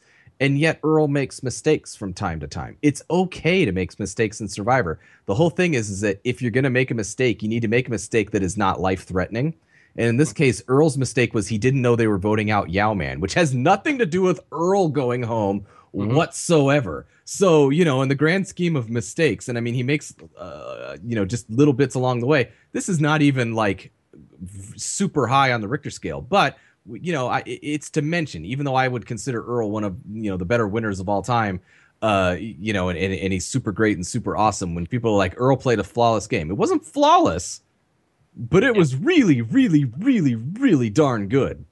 It's funny. I have a, a quote here I wrote down from Mookie of all people, which really ties into what you just said. Is that in the in, right, right before the final vote, Mookie says uh, in a confessional, "This game is dependent on the person next to you." Yep. And that's such a fantastic quote, and I can't believe I had to come from Mookie because again, yeah, there's no such thing as a person who controls every aspect of the game. Like this whole this whole Yau-Man blindside was dependent on the other people, not Earl. Earl had nothing to do with it. He had no say over it. So yeah, that's the thing with Survivor. So many people love to break it down to some person controls the game, controls everything. But no, it's not true. It's exactly what Mookie said. This game is dependent on the person next to you. Yep, and uh, surprisingly here, going into the immunity challenge, Earl and Yau-Man are in the underdog position. Cassandra outlines me, Dreamz, and Boo are going to have are going to stick together basically, and unless Yau-Man or Earl wins immunity, one of them is going home. Yep. Yeah, Yau-Man is in a lot of danger right here. So yeah, we get to the final five. This is uh the uh from the Amazon, basically the challenge, the blindfolded maze where you have to reach down and figure out symbols, although they throw in some uh some drawbridges that go down, which is kind of funny. You have to cross a, a balance beam over water on a, on a blindfold, which as we've seen from Chris Daugherty is hard enough without a blindfold. So it's kind of funny they make them do that. But yeah, this is the uh, Jenna Morasca Memorial May- Blindfolded Maze Challenge from Amazon, and uh, it's a good one. You know, it's very close, but Yau-Man, out of nowhere, comes to win and completely changes the narrative yet again. Yau-Man probably would have gone home, but Yau-Man wins immunity here at the final five, and that changes things a lot. The stars are really aligning for us because, you know, Yau-Man sets into motion with the car deal. Yau-Man sets in motion a huge target on his back, and he manages to avoid it last episode with an immunity idol. But now he doesn't have one, and Earl's probably not going to be so reticent giving it up. So Yau-Man basically, and he knows he's like, I got to win immunity, and it's like, you know, we were rooting for Yau-Man to win. But if you aren't rooting for Yau-Man to win, first of all, who are you? Second of all, you know, if you're looking for the narrative, the narrative is you want Yau-Man and Dreamz to be there at four, and you want Dreamz to win immunity because you want to see if this car deal is going to pay off. Yeah. So Yau-Man needs to get there. Like, you know, Dreamz will be there. That's easy. But will Yau-Man get there? And this was up in the air, and Yau-Man wins at five, and so we can all breathe a collective sigh of relief that at least the you know at least Yau-Man and Dreamz will be there at four, and then we'll get to the four immunity when we get there. But Yau-Man wins, and it was a big thing, and he even says so to the camera afterwards. He's like, "This was big. I needed to win this." But we're in danger of the other half of the deal not being there because Boo decides, you know, again, he's like Alex, like Mookie, has his back up against the wall. He sees the writing on the wall. He decides, all right, let me just target Dreamz. And he tries to pitch to Earl, like, hey, I know you don't want Yau-Man in the final two. Bring me because I have a better chance of basically beating Yau-Man in a challenge, and I'll take you to the final two if I win. Yeah, there's a really interesting conversation here where Earl starts playing out the final votes in his head when they get to the end who's going to win the jury vote. And he thinks, well, Yau-Man has done everything. Yau, everybody loves Yau-Man. He's strategic. He's outsmarts everyone. He's going to be tough to beat in the final three or final two. But then he also says Dreamz. Dreamz will be incredibly tough to beat at the end because Dreamz has the sympathy thing. And it's funny, I just wrote this down in my notes. I don't think yeah, it's it's interesting how often this comes up in Survivor history. This well, they're going to win. They're going to Mhm. win at the end because everyone will feel bad for them. I don't know if I could think of one time in Survivor history where that has ever happened. Yet people consistently think it's going to happen. Like I think back to Lil. Lil is a big one in Pearl Islands. Oh, everyone's going to feel bad for her. Then they get there and everyone just makes her cry because they hate her so much. And it's just one of these things. It's one of these persistent myths in Survivor history that someone will get to the end, everyone will feel bad for them, and they'll win. Dreamz I- this season. Um, uh, D- uh, Denise, the lunch lady. Yeah, Uh, and I, I know I can I already know some people are going to argue Jenna Morasca. They're going to say, well, Morasca got to the end, everyone felt bad because of her dying mom, but that's complete BS. Jenna didn't win out of sympathy. They well, she won because Matt was a spaz and because everyone liked Jenna. It has nothing to do with sympathy. And again, people will even say that about uh, this last season with uh, Jeremy. But again, that, that they don't people don't win because of sympathy, and it's it's one of these myths that's persisted over the years. And again, you can totally see it in this season. Dreamz get to the end. Does he get a lot of sympathy votes? No, I don't remember there being a lot of them since he gets zero votes. So it's it's just something interesting that this myth has persisted for years that people can win Survivor with sympathy, and it just it just doesn't happen. There's no evidence that backs up that that happens. because I think that what you're trying to do there, Mario, is you're trying to reconcile sort of when when you're looking at the game from the outside looking in. When you're outside the fishbowl, you're thinking that's going to matter. You know, if if you're a rich millionaire going into Survivor, that's a handicap because if you go to the end, someone's basically going to say, "So you're going to give this millionaire more money? Like, what's what's the matter with you?" And and by contrast, if someone comes in, they've got you know they've got you know legitimate financial hardships in their life, and they get to the end and they're like, please give me this money because I have legitimate financial hardships. That's a hard thing to pass up because if you're in control of giving someone a million dollars and someone's like, I actually really need this money in order to survive, versus someone that's like, yeah, it'd be nice. I get a Harley. You know, it's like it's a different sort of eh, thing. But by that same token, when you're in the fishbowl, I feel like even though, you know, it doesn't matter because then you sort of get locked in the game and the emotions and the psychology and you know the the social re- relationships and the bonds that you make. And i think that all of that sort of goes away. But yet when you just sit there and try to ponder the end you're trying to reconcile the outside the fishbowl from inside the fishbowl. And i think that people sort of you know default to what they naturally think like ah well you know Dreamz has a real hard luck case. That's they, i don't think i can beat that. And the answer is you can because Dreamz totally betrayed absolutely everyone out there but that's beside the point you know you- you're trying to reconcile the outside the fishbowl from the inside the fishbowl And Earl brings up a good point in the final tribal council because Stacy asked this exact question of should my vote be based on need? And Earl brings up a good point of like, hey, a million dollars would impact all of us. None of us are rich here, and I've even had my own share of hard knocks that I've grown up in. So it's not like my past has been completely clean either. I think Dreamz just makes it such a big part of his narrative that it, it sticks out like a sore thumb. But I mean, everyone's life would be impacted by a million dollars. You know, Yep. it's it's not like someone's going to frivolously throw their money away should they win the check. So it, it really, again, as you said, Jay, from the outside looking in, you would say like, oh, obviously, the the the people that are in the most dire situation should need the money more, but. Realistically, everyone kind of needs the money, or at least they would want the money. So it really is not a determining factor at the end of the day. And we can never forget we can never forget that Brian Heidik won Survivor with the argument, "Please give me the money so we can go to Fiji." Exactly. Way to tie that all together. I'm just going to piggyback on that a little bit, and I think, you know, what does happen in Survivor is that a lot of times, people, you know, people vote for someone they feel comfortable winning the game with, and someone they like. So there might be an element of, like, I think about a Sandra or someone like mm-hmm. that, someone that, like, it's not a matter of you get to the end and then it's a black and white who needs the money the most. But if you feel comfortable with a person like Sandra because she's built a bond with you over the course of a season and you know that she's a mother and she's working hard for her kids, and by the end of the game it gets to a point where you really respect her, then that's the person you're going to give your, your vote to in the end because it's someone that you can get behind. It's not a it's not this binary, you know, who needs it the most, who doesn't need it the most, and that's who who who gets the money. I think it's a, a much more complicated um, issue that's embedded into the inherent social nature of the game. Yeah. So I guess if there are any future players listening to the show, just that's the lesson to take here that don't necessarily worry about someone who's a hard luck sympathy case. That doesn't necessarily mean they're a huge jury threat if nobody likes them. I found the lemon tree. All right, what do we got here? So yeah, it's going to be either Dreamz or Boo tonight, and uh, Dreamz is starting to agonize here. He's like, he goes, "I know I can't vote Yau out tonight. I know Yau's going to make me give him the D at the immunity at the next challenge." Yeah, Dreamz is suddenly realizing how how much Yau has trapped him here. It, it's starting to really gnaw at him. Like, oh, I have no say over this anymore. This is going to work out exactly like Yau made me promise, and now I'm going to have to do something about it. So you can see Dreamz' little breakdown starting right here. And uh, yeah, Boo, Dreamz isn't dumb. Boo isn't dumb. Boo is making some really logical arguments why they should take out Dreamz tonight and help.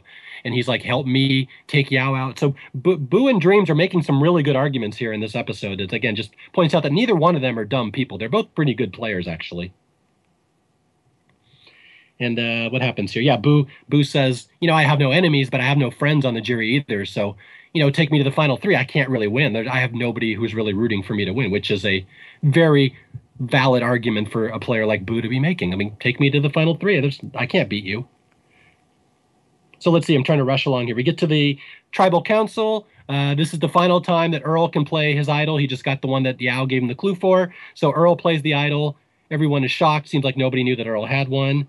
And uh, it's going to come down to Boo or Dreamz. And goodbye, Boo. Really You quick know, question. for, for someone who tore his ACL, he runs out of there pretty quickly. yeah, that, uh, you know, I, I kind of like Boo. I hate to say that since he brought us Russell. If people don't know, he was like friends with Russell Hantz. He's the one that got him onto the show. But I kind of like Boo in this season. He had some good moments. Yeah, he, he has some good good moments. Just really really quickly, do you, you know? Cause okay, so if you have a hidden immunity idol and it's the last night to play it, do you just play it or do you do the whole cocky thing of you know keeping a souvenir if you know you're not going anywhere? Why would you not play it? That's That's what. I always think, I don't know why you why you wouldn't play because you'd also again if you're talking about building a resume, you said, "Hey, look, I found a hidden immunity idol," er, and I'm not lying because you can clearly see it. It is an idol. Look, everybody, I Yeah. can do it. Vote for me to win. yeah, there, there's people that hold on to it for style points and, and things like that. And it was like, you know, you know, when I was watching that episode, my wife kind of walks to the room and, you know, Earl gets up and plays his idol. And I just went, Oh, Earl, no one's voting for you, you know, and, and, and my wife's like, yeah, but you play it anyway, right? And I was like, well, yeah, I would. I mean, you know, it's, it's, it's not that, but then, you know, I noticed that some people don't. And I'm always like, dude, just play it. Just throw it in there. Well, think back to Sandra. Sandra does that in Heroes versus Villains, right? She doesn't have to play it; she just does. Yep. Just because she's Sandra, she's like, "Fuck you, I'm Sandra." It's like, it's just, I just, I like the style points of that. Look, I had an idol. You guys didn't even know. Didn't need it. Yep. So, uh, anybody want to eulogize Boo? I'm aware that we have no more early shows since Stacy broke them. Yeah, boo hoo for that. Wow. I mean, Boo, Boo is an. I'll sort of copy and paste what I said about Stacy with Boo. That He was very pertinent in the first couple of moments of the game. I mean, he was again part of this majority alliance on Moto. Uh, he had a little bit of a storyline on New Moto and in trying to climb his way out of the minority, and then he was prevalent for he was almost the first boot in the merge. Should the merge have actually happened and not had that bullshit five on five twist. But then after that, he was like, okay, I'm working with you guys. Good, let me lay low, tear my ACL, win a couple challenges, and now I'm gone. And I will counter your argument, Mario, that yes, he did bring us Russell Hantz, but he also brought us James Clement. So you take the good with the bad. And there you have the facts of life. So it brought us Lisa Whelchel too. I don't know. Okay. I just I happened to watch an episode of Facts of Life the other day and it was unwatchable. That is the worst show ever. Yeah, that happens. My All right. my, my father-in-law watches a lot of old like TV, like sitcoms and things, Mhm. and they just don't hold up. And he's just like, eh, "It's a classic," and I'm like, "Yeah, but it's not good. Like it was good Well, at the time, yeah. but you know, We're totally going off the subject here, but yeah, a lot of those 80s sitcoms like Facts of Life, there's no point to it. All it is is familiar characters saying pleasant things. That's the entire point of Sure. 30 minutes of TV. There's nothing outstanding about Yep. it.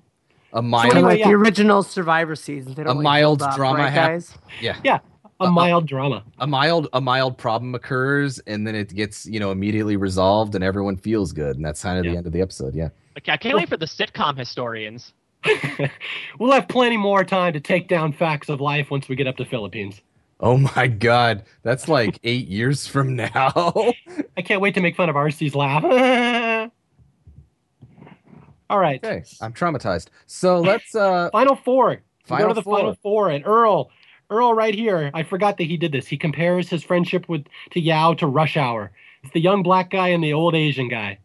I'm Like I, I thought that I had made up that quote, but I forgot that Earl says it in the episode. So he I can't does say it in the episode, but it's a nice sentiment again because he's like, look, and young black man and old Chinese man, he's like, we're gonna be friends for the rest of our lives. I just know it, you know. And you're like, that's it's nice, you know. It's it's nice when when you know the show throws people from different walks of life together, and sometimes friendships are made, you know.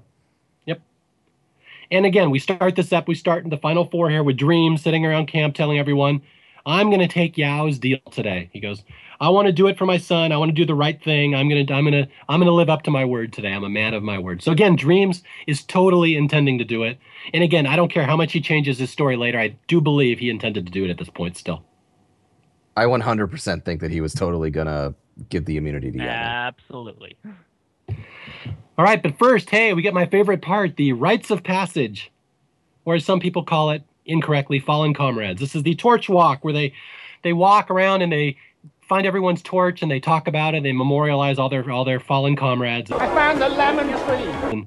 This one is particularly good. I like this one because they they're in a it's a, a, a rafting thing. They go in their canoe down the river and they grab each person's torch along the way, and it's a particularly uh, poignant one. I thought Well, we like, don't a have. like a postcard. it is like a postcard. It's just like that. We, we also don't get, but we don't get Katie just dropping Janu's torch down the middle of the, the water. But but we do- but we do get Lisi opining about how she couldn't stick it out, and then cut to her falling flat on her face during the memory challenge.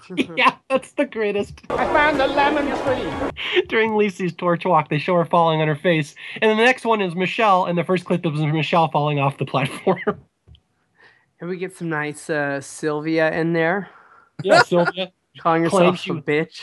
A bossy son of a bitch. We have Yeah. Papa Smurf falling flat on his ass during that slip and slide challenge. I kind of I kind of hoped that Sylvia's words when she went there was like during that during during when my torch you get to my torch I hope it's orthogonal. but uh, did you guys get the same feeling that when Papa Smurf's torch, when his whole thing came on, you kind of like got goosebumps, like, "Whew, this guy's gonna be back, All Stars two, baby." Look at that poignant shot. That that torch didn't go out. You know what that means? I found the lemon tree. All Stars too. I shudder to think of how many times I found the lemon tree. Tim has inserted I found the lemon tree. that. I found a lemon tree clip I found the lemon tree. into this torch walk. I found the lemon tree. I found the lemon tree. I found the lemon tree.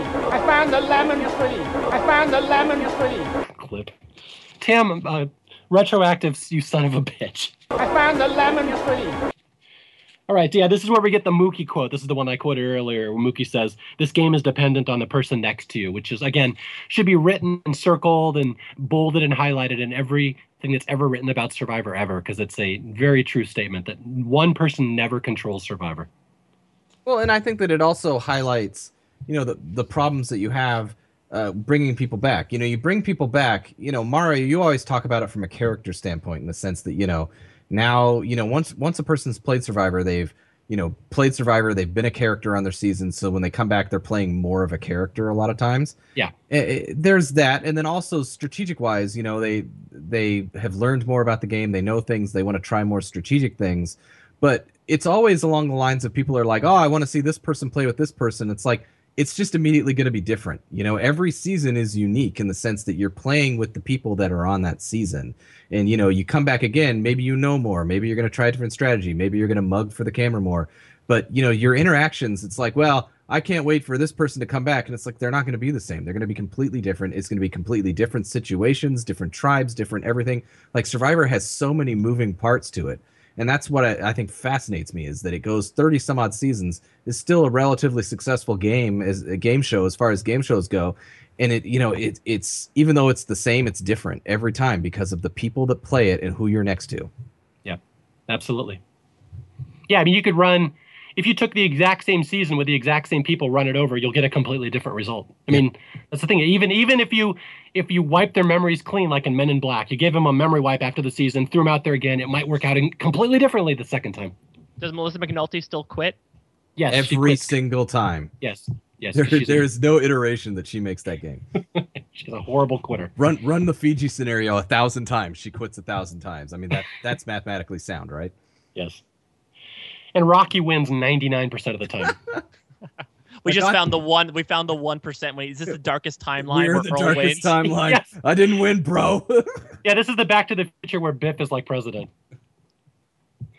Movies. oh yeah, I forgot about Paul. Sorry, we've lost Paul again. Paul, All right, you back to a the little bit about Gray's Sports Almanac. Yeah.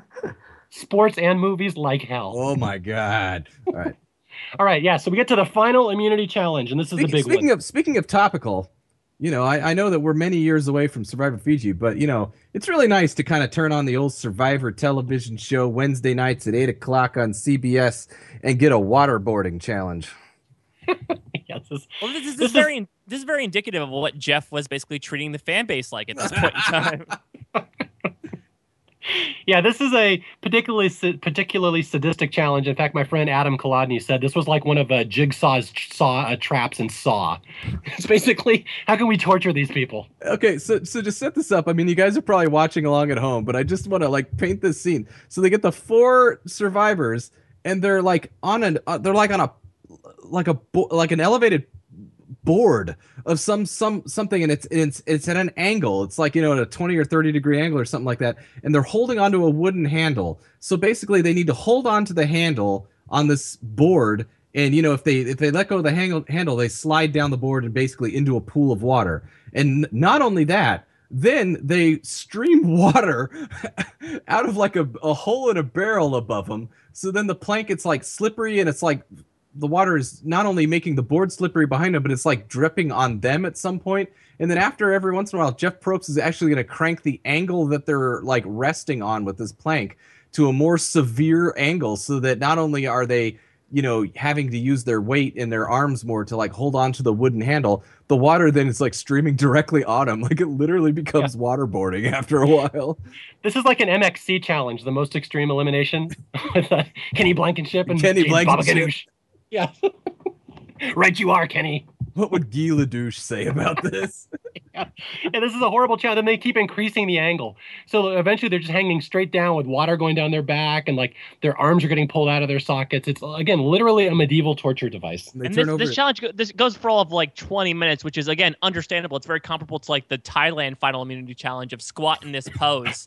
yeah. uh, and hold coins just because like you the human body should not have to withstand. There's a reason why that's called a torture rack because the body cannot withstand that threshold like after five minutes they turn over to captain Tennille and he's like cranking the you know the the thing like it makes this like awful cranking sound as it's going you know? Like it's almost like that uh that that death machine that's in the princess bride right? Exactly. like it's just like you know jeff probst is just cranking that machine and it's like you're like oh my god what is this thing? Yeah. Surprisingly cassandra does not do well in this challenge. Okay well there's a reason this challenge is like a is a torture for me is because anyone who um, who who listened to me on the Tribe way back in the day, there used to be a segment we would do called um, Survivor Stump, and people would write in questions and try to ask a question about Survivor. And this was back, you know, talking about these earlier seasons. Even at this point, it starts getting, you know, I'm not as sharp as I am about the, the original 10 seasons or so, but still like fairly good at um, recalling Survivor trivia about like Survivor Fiji and stuff. But like, so people would write these questions, and if they could stump me, then they would win a T-shirt. And it happened like a couple times. But like, someone wrote a question about this challenge, and it was just enough for me to say quit. Like, I'm done with these stupid questions anymore because someone had asked me the question and then some i don't know who was hosting the show at that time but they actually like asked this question to me to say what were the four colors that were used um, during this final four immunity challenge on fiji list them in order from left to right so that's what i said f it, i'm done with this i've i've proven my point as a survivor uh, historian i'm going to go start a podcast with mario now Yeah, you know, ten percent of our readers can answer that question, Paul. We have Yeah. a big nerd fan base. Well, that's fine. I'll pass the torch on to them because I cannot tell you the order that uh, of the colors of these of this challenge. I'm I gotta sorry. tell, I gotta tell you, Paul. You know, listening to the tribe back then, it was it was really interesting because you know they, they'd ask these obscure questions and then you'd know them, and it was like that was impressive enough. And then after a while, like the questions would literally become like nine part questions. You're horrible. Like like it was just like you know they'd ask a question, they'd be like, well, what was this? Okay, I get that, and then they'd be like, who was the cousin that came up with this idea? You know, and you're sitting there going like. Wow, these these questions don't end. Like there's literally or nine parts. Or they'd be ones where it's like in you know in the first 15 season of Survivor of the people voted off in this place, how many da da da, and so like we have to edit out like an hour of airtime of me like sitting here trying to like write it all down. So it just so this challenge brings back a lot of bad memories for me. I'm sorry. You know, the only regret I see when I watch this challenge is that we didn't get to see Coach strapped to that torture rack. I would have loved to see Coach milk this for 20 minutes. you know, in, in an Earl fashion, Earl, you know, does all right, but then doesn't, you know, ultimately doesn't really factor into the uh, final result here. But I thought Earl had a good thing going because you notice he like totally switched to like one side of the board because the whole point is that the water's trickling down and it's supposed to, you know, trickle down behind you so that you know it's getting your back and you know your legs that are touching the board, your feet that are touching the board wet, so that it's you know a little more tricky to you know sort of rest and get traction. But like Earl sort of shifts to one side to where the water is not streaming, and I was like, "Ooh, that's smart. Earl's gonna do well." Yeah. Up, nope, he's gone. We, al- we almost had a Danny Boatwright situation on our hands there with people breaking the challenge. Yeah, I half expected Jeff to go, go even more sadist when Earl's like out of the way of the water. Jeff's like, all right, start throwing golf balls at his testicles. Start the rain machine. yeah. th- th- throwing golf balls at him. This isn't Big Brother. so yes. So anyway, it's I did think this challenge was a little bit stacked for Dreamz. If you know, you know, Dreamz' is history as a cheerleading coach, he's a gymnast.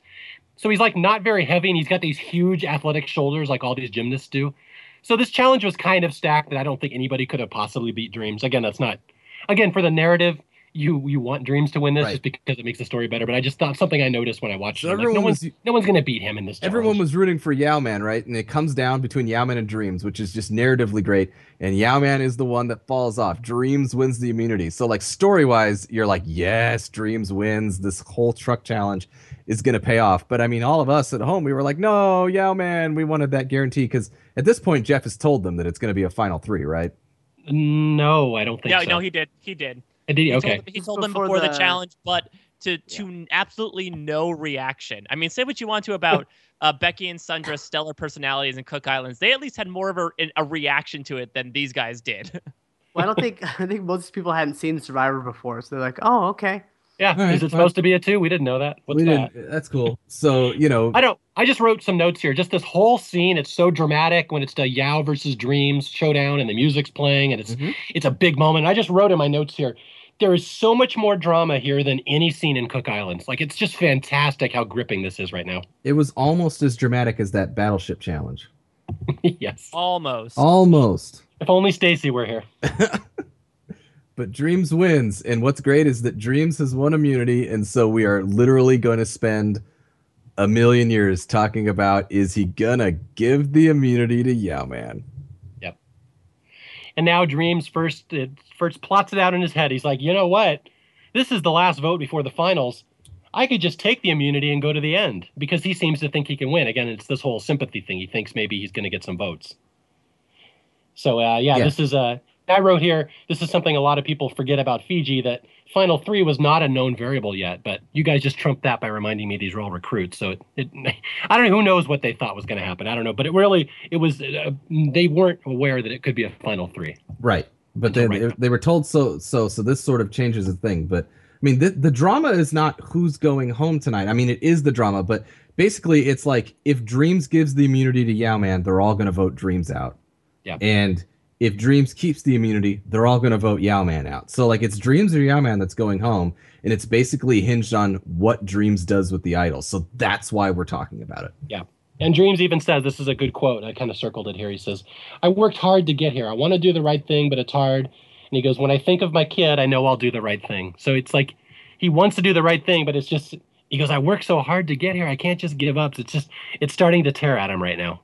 I think that Yau Man, to his credit, I think played this exactly right. Like, you know, some people would say, you know, and I mean, there's something to be said to just overly nag, right? Because I mean, Yau Man could have been in Dreamz' face all day, basically, like, you're giving me that immunity, right? You're going to give that immunity right and try to guilt trip him. Maybe a guilt trip works. Maybe it really does. For my credit, I would have probably played it like Yau. Yau just let him go. You know, Yeah. just said, I think you'll make the right decision, but you got to follow your heart. I'm not really going to say much to you. And Probst gives him crap for that later, but I think that's just Probst trying to dig up drama. Yeah, Yau, yeah, they had no business trying to badger Dreamz. Either he's going to keep his word or he's not. Like nothing Yau says at this point is going to change it. Although Yau, you know, wastes no time guilting him any chance he can get. Like, I hope you live up to your word, but whatever you decide, you have to live with it. Which, I mean, that's not really an asshole thing to say, but that is that is a guilt trip. That's thing to needling. I mean, Yeah. and that's that's that's where a lot of stickiness comes in. I mean, let's let's start talking about this. I mean, it, you know, as as far as this goes, this is not you know, and as much as we love Yau Man, and as much as Yau Man's great, this is not super cool of Yau Man. Like, you know, this this is. Nope. th- This is this is this is literally like emotional blackmail at this point. Yeah. No, it, And- it, it, it's it's exploitative. It's exactly what it is. And I mean, I know behind the scenes information. I think they'd, I I think they had said like everyone had pretty much agreed, like had talked about how Dreamz really needed the car, and everyone was talking about like we we should give the car away. And Yau Man said, okay, if this is a fact, let me use it to my advantage. And Dreamz brings up, you know, a couple times how well Yau Man just didn't do this out of the kindness of his heart. He had a strategic idea behind it, and because he's such a fan favorite, I think we're easier to forgive him for that. And there's a reason why after this, Dreamz was vilified over, over this decision to keep immunity because he basically was single handedly sent a fan favorite home. But at the same time, I mean, Yau Man w- was definitely harping on a little bit of Dreamz' situation at the time. Right. And, And I mean, yet- it's it's jumping out of the the chronology thing just a little bit. I think Yau Man's reaction to all of this, once it's all over, and how mature he is about and understanding about it, I think is indicative of the fact that Yau Man knew what he was doing in this in this situation too. That it was a game move on his on his behalf. Yeah. And Yau Man, to his credit, again, has said this. I found the lemon tree. I've seen him write this on the internet in, in many different places that I found the lemon tree. As he looks back up on it in retrospect, he realizes it was a horrible thing he did to Dreamz. That basically he set Dreamz up into a situation that was no win. There's no way Dreamz wins can win in that situation. He looks like an asshole either way. And Yau Man says it was really kind of irresponsible of me to do that to this poor kid, who you know it's I know it's a game and everything, but I set him up in a way that he was going to be the bad guy with the audience. And Yau has said I found the lemon tree. You could have edited Fiji to make me look like the villain because of what I did to Yau Man, to Dreamz, and it totally would have been legitimate because he goes, that entire situation was my fault. And Yau will own up to this and take full credit for it. So it's one of these things, if there's still residual hatred towards Dreamz out there, it's not justified because even Yau Man has said I found the lemon tree. that's not realistic. Like I was the asshole in that whole thing. I should not have phrased it that way. It just was not a nice thing to do. So putting all of that and knowing that, because I think that the four of us on this podcast are pro dreamz isn't the right word per se, but you know, I think we all are basically like, yes, we know that this is not just dreamz being a jerk, you know, that Yau Man's, you know, just as if not more culpable in this situation. All right, guys, put yourself in the situation. Do you give up the immunity necklace? Hell no. There's no way I would give it up at that point. Again, although I keep in mind, if you know you're going to get savaged in the final vote, I can see, yeah, I don't want that embarrassment. I don't want to get destroyed on national TV. I'll give away my idol. Dream seems to think he has a chance. Why he thinks that, I don't know. But with the information he had at the time, there is absolutely no way he should have given it up.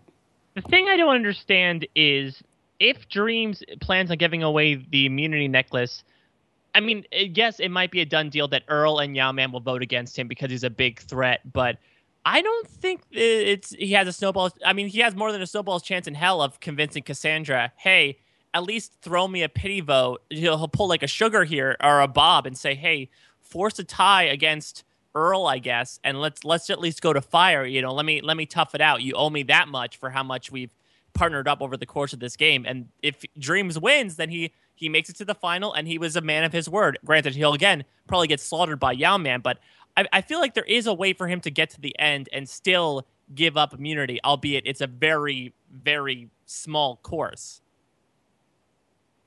I have an interesting little thing from our insider email. I might want to read it at this point. It's it it kind of changes the way you think about this situation. Should, should I delve into this right here? Let's let's hear what Rene Syler has to say. Okay, again, this is from our inside source. We have people connected to the show, talk to Jeff Probst all the time. They know him. These are people. These are impeccable sources. I'm not going to say their name because I don't want to get them in trouble, but just you have to trust me on this one. These people know their stuff. Um, here's a, a, direct quote from our Fiji Inside Information. This person said, "I found the lemon tree." What's interesting about the whole Dream situation is that Dreamz couldn't have possibly won against Earl or Yau, but he would not have lost much money by placing fourth instead of tied for runner up. Had he placed fourth, had he given up the immunity, finished in fourth place, he'd have the truck and $75,000, and Yau would be a fantastically popular winner. This would be a really popular season at the end. And then our, our email says the irony of this whole thing is that we probably would have seen Dreamz return during fans versus favorites instead of Yau-Man because Dreamz would have been the nice guy who gave this really popular guy the win. So had Dreamz given Yau the immunity, Yau wins. Dreamz probably is beloved. He comes back for fans versus favorites, and in the end, Dreamz probably would have won more money in the long run than in this case. Like had he played the honorable game in the long run, he probably makes more money. Yeah, but you know, you know, Dreamz is not cognizant enough of Survivor to play for All Stars yeah. too. He is not Papa Smurf here. Yeah, of course. He I'm just saying, no yeah, Papa Smurf. That's clearly not his plan. I'm just saying that's the great irony in this whole thing that if Dreamz gives that necklace to Yau and Yau wins, this whole season is different. Dreamz, his whole legacy is different. Yau-Man's legacy is different. This is a beloved season. It's just it completely changes so many things. But by the same token, I think that we need to address the fact that okay, we've had an All Star season by this point. Survivor 8, of course, was Survivor All Stars. So the fact that you could come back possibly and play this game again is in play. But I'd also like to point out that this is Survivor 14. We've only had the one All Star season. And, you know, we're all thinking that they're going to do another All Star season. I mean, obviously, Gary is, you know, joking about it and all that sort of stuff. But we know that there's going to be. Oh, another... I don't think he's joking, but continue. Okay, okay. Calm down. Just calm down. Just calm down over there. Stop talking, Paul. Stop talking. no, but I like, think I should be able to to defend myself. No, no, no, Paul. Here. Just, just, just stop. Just do I need to speak? Calla la boca. Calla la uh, boca. How many zeros in Montana?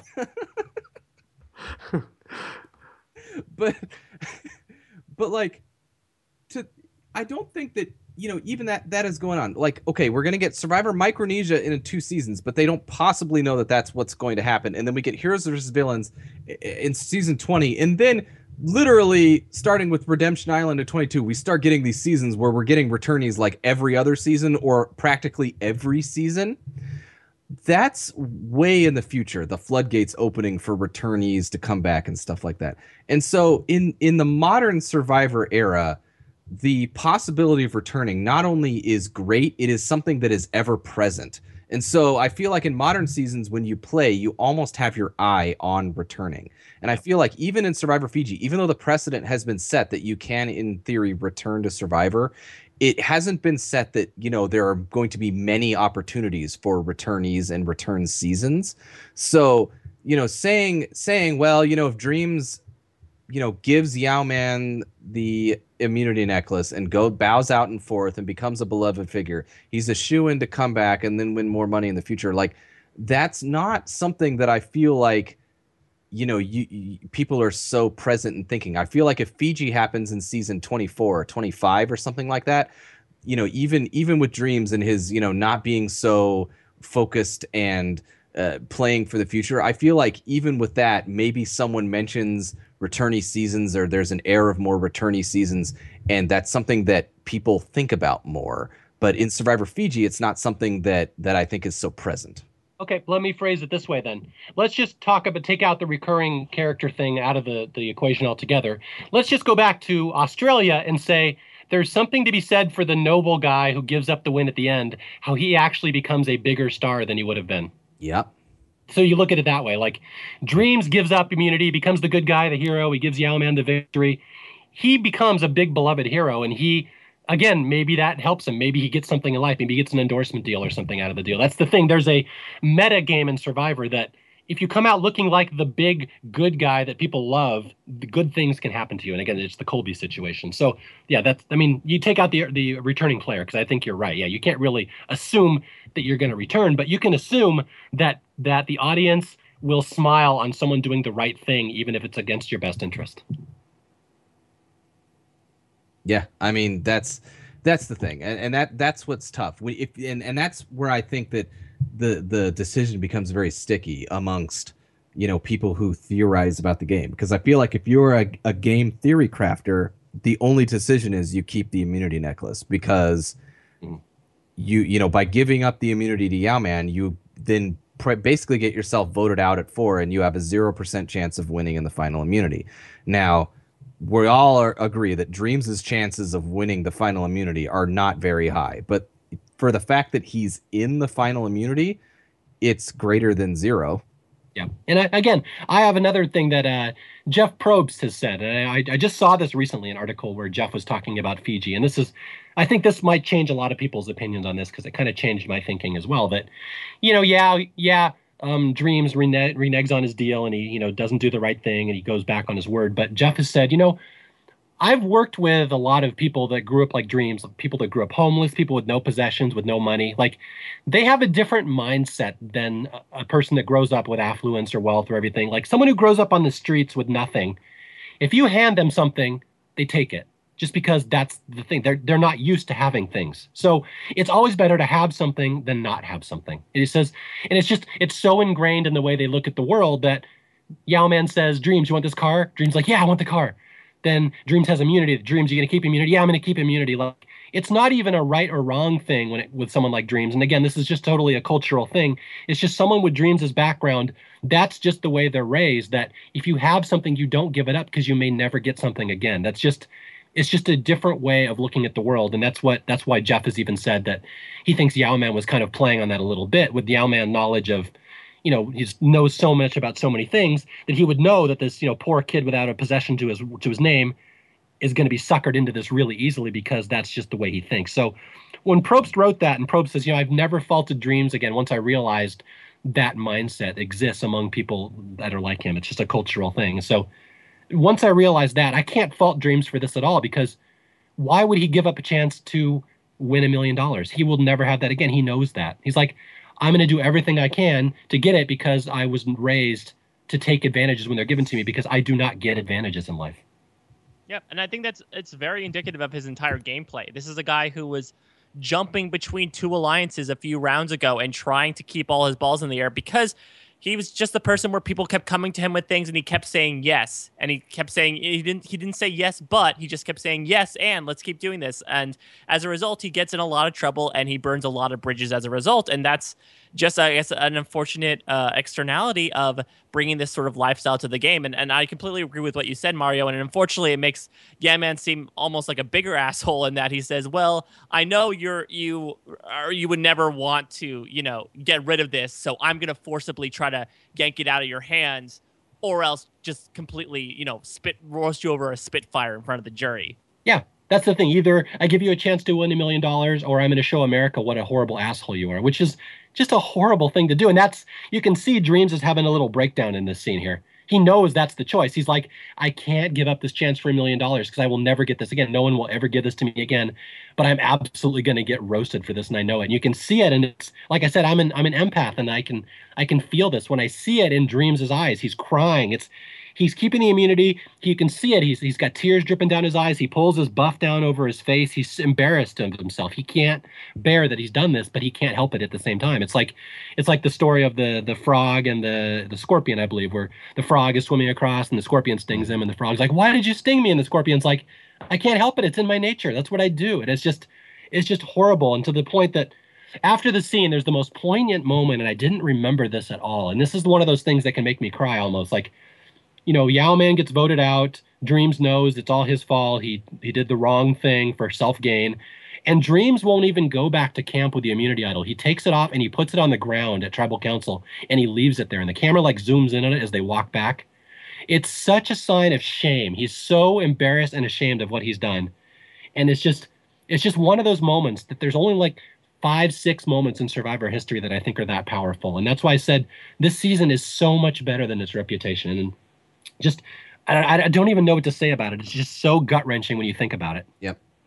And I mean, that, that's the thing because you, you, try to think about all the angles. You try to think about, okay, possibly returning, which, you know, I, I talked about it for a long time. But, you know, we, we bring up that point that, you know, and, and what's funny is once we get into final tribal council, and, and I promise we're going to get there in a little bit, but you know, Dreamz had no shot, and and the the the deal with Yau-Man, I feel like you know is was uh, almost like the final couple nails in his coffin. But I don't feel like you know, and and with the Four Horsemen's reactions to some of Dreamz and stuff like that, people were pissed at Dreamz for other things other than the than the whole truck deal, right? Yeah. So yeah. Dreamz was drawing pretty dead, and I'm and and and and this is just sort of okay, icing on the cake, but you know you know, you have the choice here. You know, even if, you know, like you said, Dreamz felt like maybe he had a shot. And, you know, he, you know, even if Dreamz knows that maybe he has no shot or you're in Dreamz' situation and you know a little bit more about the situation and you know that you are most likely not only not going to win, you are probably going to lose by a bunch.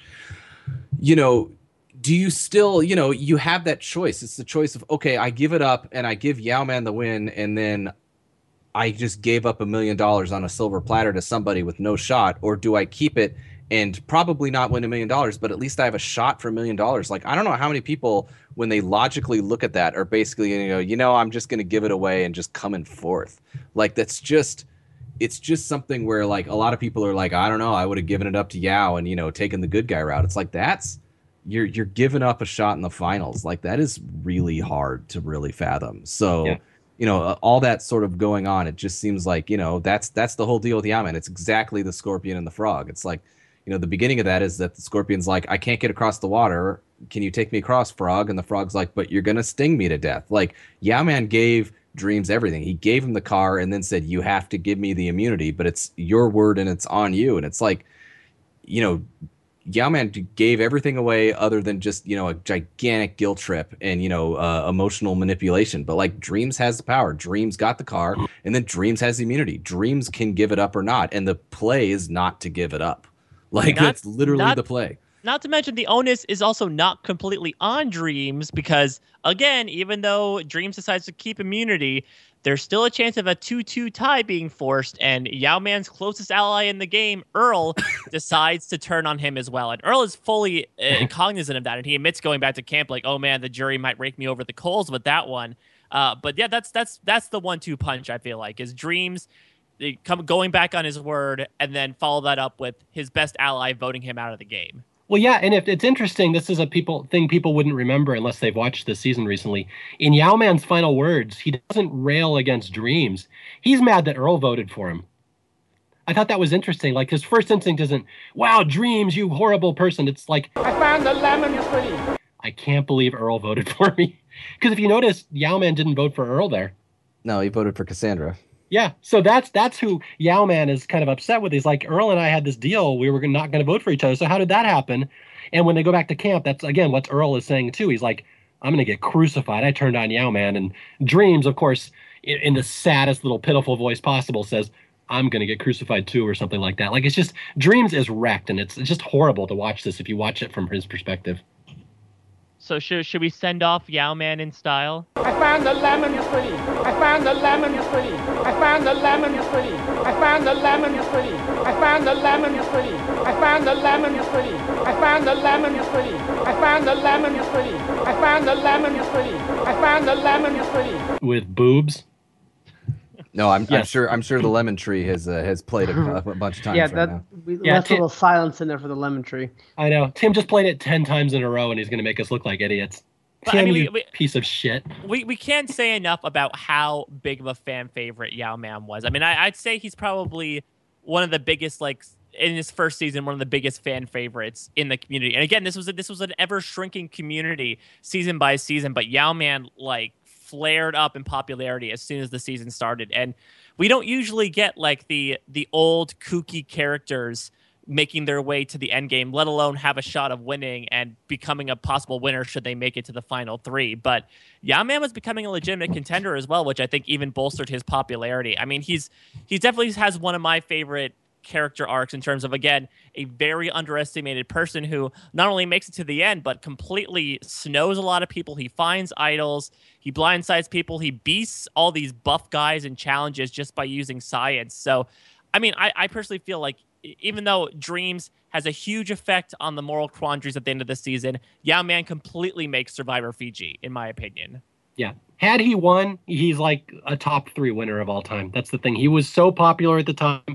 In fact, this whole era was really kind of in it. People think about this era as being weak, but they were producing these big name characters season after season. Like Tom Westman was a big fan favorite.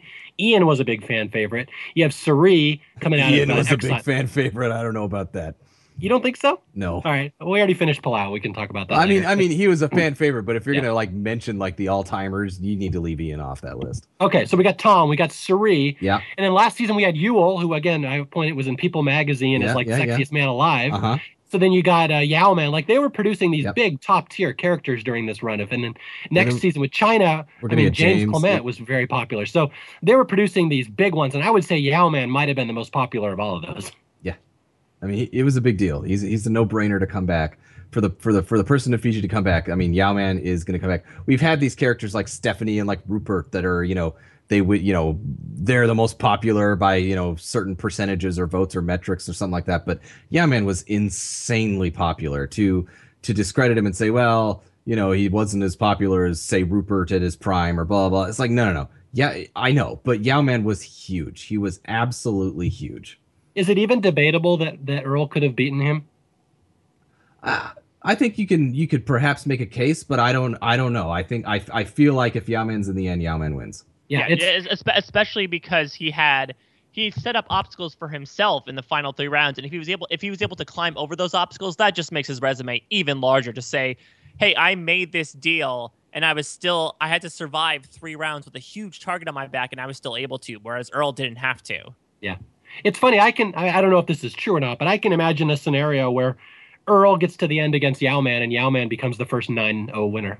like Yau-Man, I think he absolutely dominates anybody at the end. That's what I said before. I think Earl came very close to becoming the first version of a Stephen Fishbach. And luckily, because this deal happened and, and Dreamz decided to go back on his word, that, that outcome didn't happen for another four seasons. Yep. And of course, we will never forget the most famous Yau-Man quote of them all, which was, I found the lemon tree. "Oh, I'm really glad Tim didn't overdub me and put the lemon tree in that one."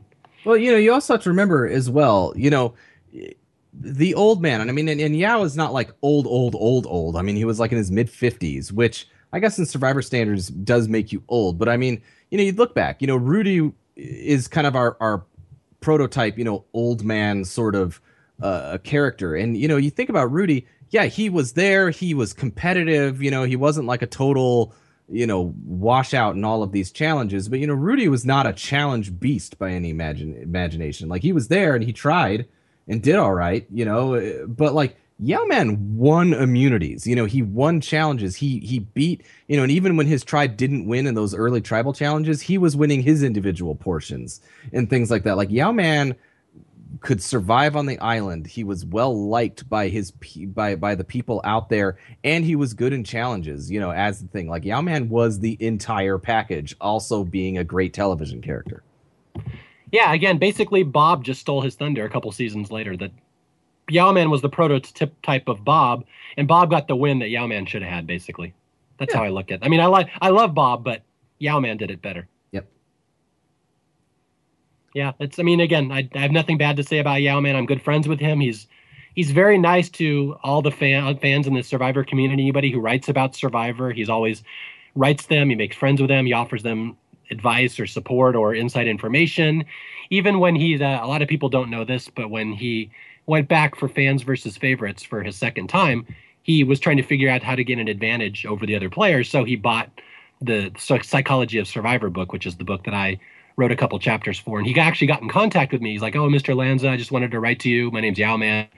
And like, of course I know who you are. You have to introduce yourself. I know, I know you, Yau-Man. And he's like, it's funny. It's like, like, like I would have no idea who he was. He's like, well, my name is Yau-Man Chan, and I'm a contestant on Survivor. I'm like, yeah, no shit, you're the best player ever.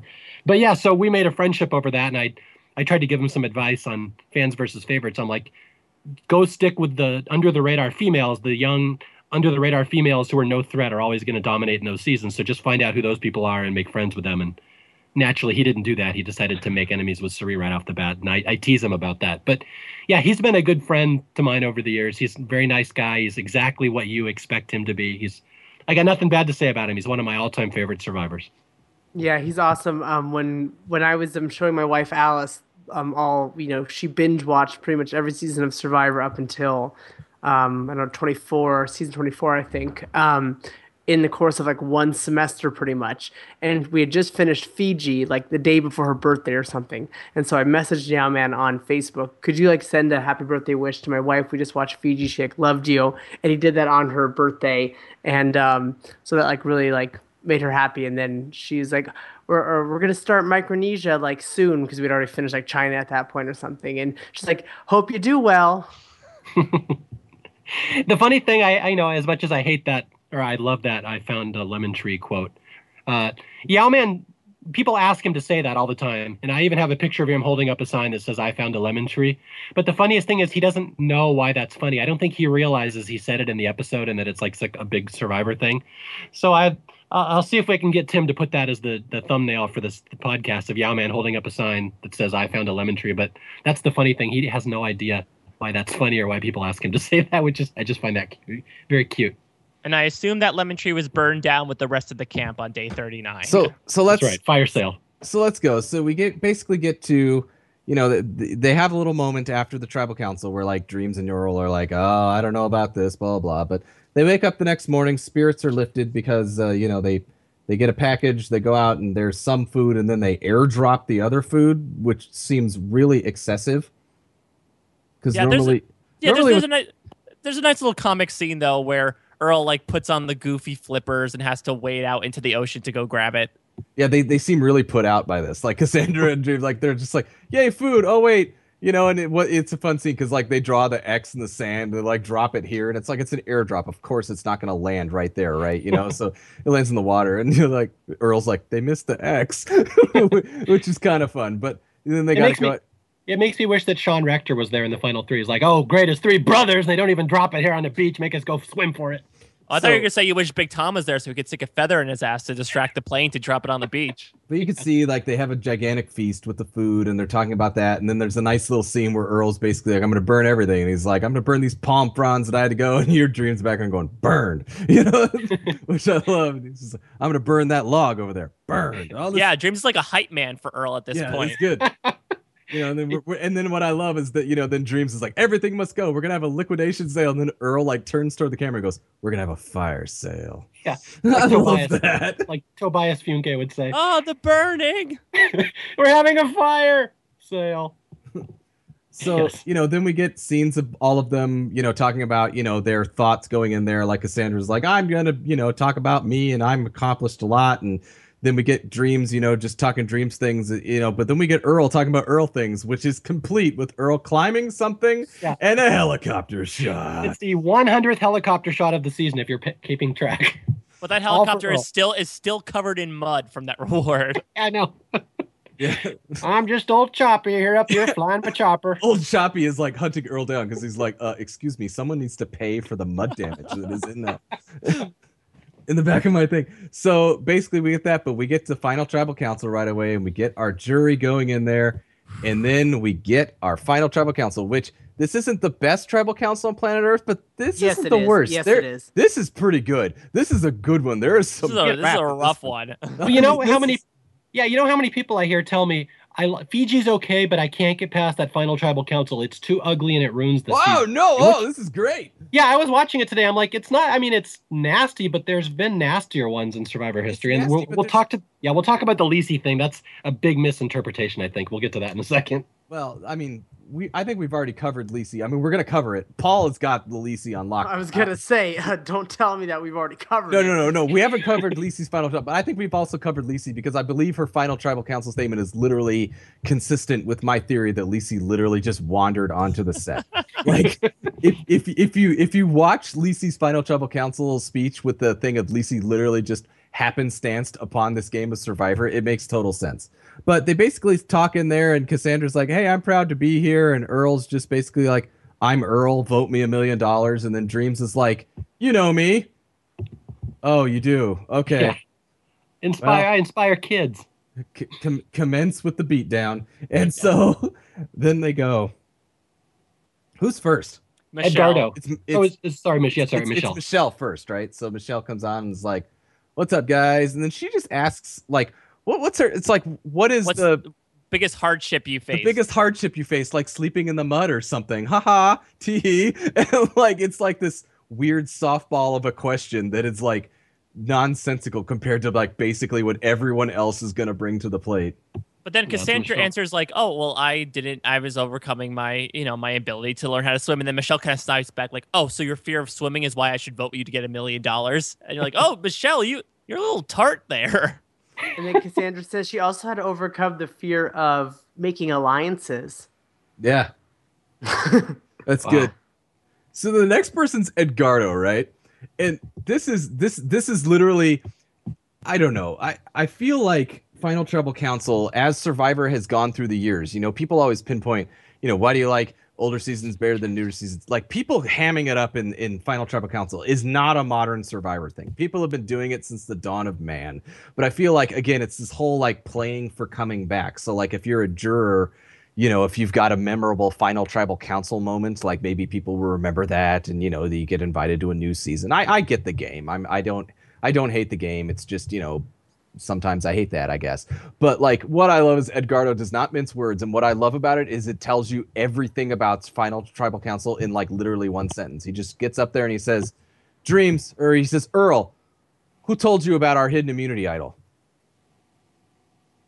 And Earl just looks and says, "Well, Dreamz did." And Edgardo's like, "That's it, I'm good." It sits down. It's the best. And at that Yeah. point, you're like, "Oh, Rip and Pepper's Dreamz," and Cassandra's not winning. Like you sort of knew Earl was gonna win going into Final Tribal Council, but like Edgardo basically tells you in like ten seconds what's happening. Well, that's the thing. As much as a beating as Dreamz takes here, like a lot of people said, oh, it's it was unfair, it's racially motivated, but there was very legitimate reasons for people to hate Dreamz. Like he he shouldn't have won. And yeah, like you said, Yeah. Edgardo totally sums it up. And Mookie comes right up and says the exact same thing. Why did you tell us we? Had, why did you tell them we had the idol dreamz? So Well, I'd like like it- all the writings on the wall. Again, this is fantastic. Going back to what we said at the beginning of the podcast, it's again Dreamz is weird semantics going on where he says, you know, I would you consider what you did to us a betrayal? And Tripp says, no, it's not betrayal. It's just lying. It's just a, it's a con. It's a deceit. And, and Mookie's like, "D- d- yeah, that that's betrayal. Just, Yeah. I'm, I'm done. I'm done. Bye. No, And- no vote for you. I love it that it was to two different people. Like Edgardo comes up and says, "Earl, who told you about the idol?" And Earl's like, "Dreamz did." So then Mookie comes up and says, "Dreamz, did you tell them about the idol?" And Dreamz is like, "Well, yeah." And then he's like, "So you betrayed us? I didn't betray you." And it's like, in theory, if you're Dreamz, you you make this out by saying like, "Yeah, I was allied with you, but I was on the outs, and so I made a new alliance, and so yeah, I betrayed you, but it was a game move." But that's not how Dreamz phrases it, unfortunately. So, you know, it's basically like, so you betrayed us. And he's like, I didn't betray you, I lied and conned. and Mookie's like, that's betrayal. And then Dreamz is like, if if that's what you consider betrayal, then I guess. And it's like, oh Dreamz, you have you have not dug your hole correctly here. Like this is this this is this is not good for you. And It so. Yeah, it depends on what your definition of the word is. Is yeah. It's not good. So then we get to uh, didn't they just go in boot order? Isn't Alex next then? yeah, Alex comes up and with his badgering question. Oh boy. Oh, So this, boy. this is this is not this is not the one. I mean, he comes up there and he goes to Cassandra first, right? And he Yep. they just hate Cassandra for some reason. well, th- again, this is the whole thing where I feel like people didn't like Cassandra out there.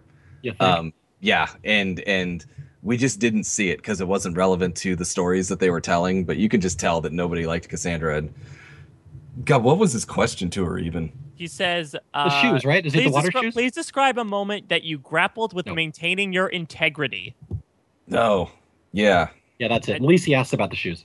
And she says, I, I walked in on, uh, early on the, in the game. I Oh. walked in on the conversation you had with Boo about like getting rid of me, and I had to decide whether to stay or go. And Alex says, "Okay." So he, he tries to lawyer it up, but he just again comes off like a smug douche nozzle. He says, "Okay, so either one, you're lying, or two, you are emotionless because you forgot to mention emotionally manipulating Stacy into being close to you, only to get rid of her two votes later." Which again, uh, there might have been some emotional mani- manipulation going on with Stacy. Really unlikely considering how much they hated each other at the beginning. But again, Mr. Semantics lawyer over here, Cassandra did not vote Stacy out. She did Yeah. not betray she Stacy. voted for Yau-Man in that Now vote. man played an idol. Cassandra was with Stacy. She probably she probably wanted to take Stacy to the end. She in no way betrayed Stacy whatsoever, or even lied to her by Dreamz' definition. Lawyered. Oh, Lawyer. stop talking. You know, it, Yeah. and the thing is is that you know th- this is reading your your tribal council audience because yes alex is wrong in this sense and he's just he's going on a vindictive thing and i mean literally at this point it's almost like do you remember the uh, all stars commentary like the boston rob part where like if you listen to the commentary dvd on the dvd of um survivor all stars during the final tribal council where like people are really bitching at boston rob and like really just you know laying into him and rob was like i just wanted to look at him and go so that's a no? So you're gonna not vote for me? You know and it's like at this point like cassandra just needs to look at alex alex and go okay so you're not voting for me. Let's move on. But the problem is, is that alex is trying to get his his piece in right? So he's just he's he's douche lawyering it up. And then cassandra tries to interject with something and alex doesn't want her to interject. And it just gets Mhm. it gets bad.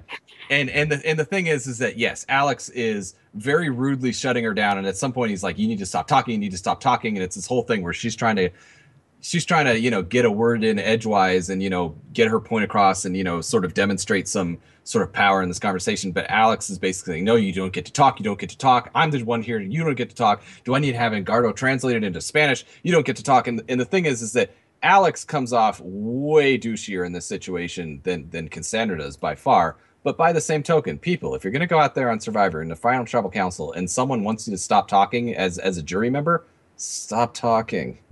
It's Yeah. not Yeah, gonna, the- it's not going to help you.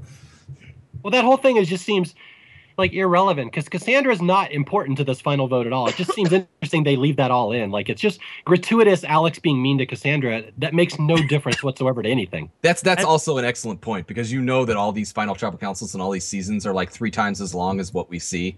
Yeah. You know, because Yeah. like when they come up and they're like, "I have a question for you know Earl," and it's Earl only. It's like they probably had a question for everyone. It just they only showed you the one. So you're Yeah. right. They they it's left just that an in. odd, yeah, it's an odd storytelling thing.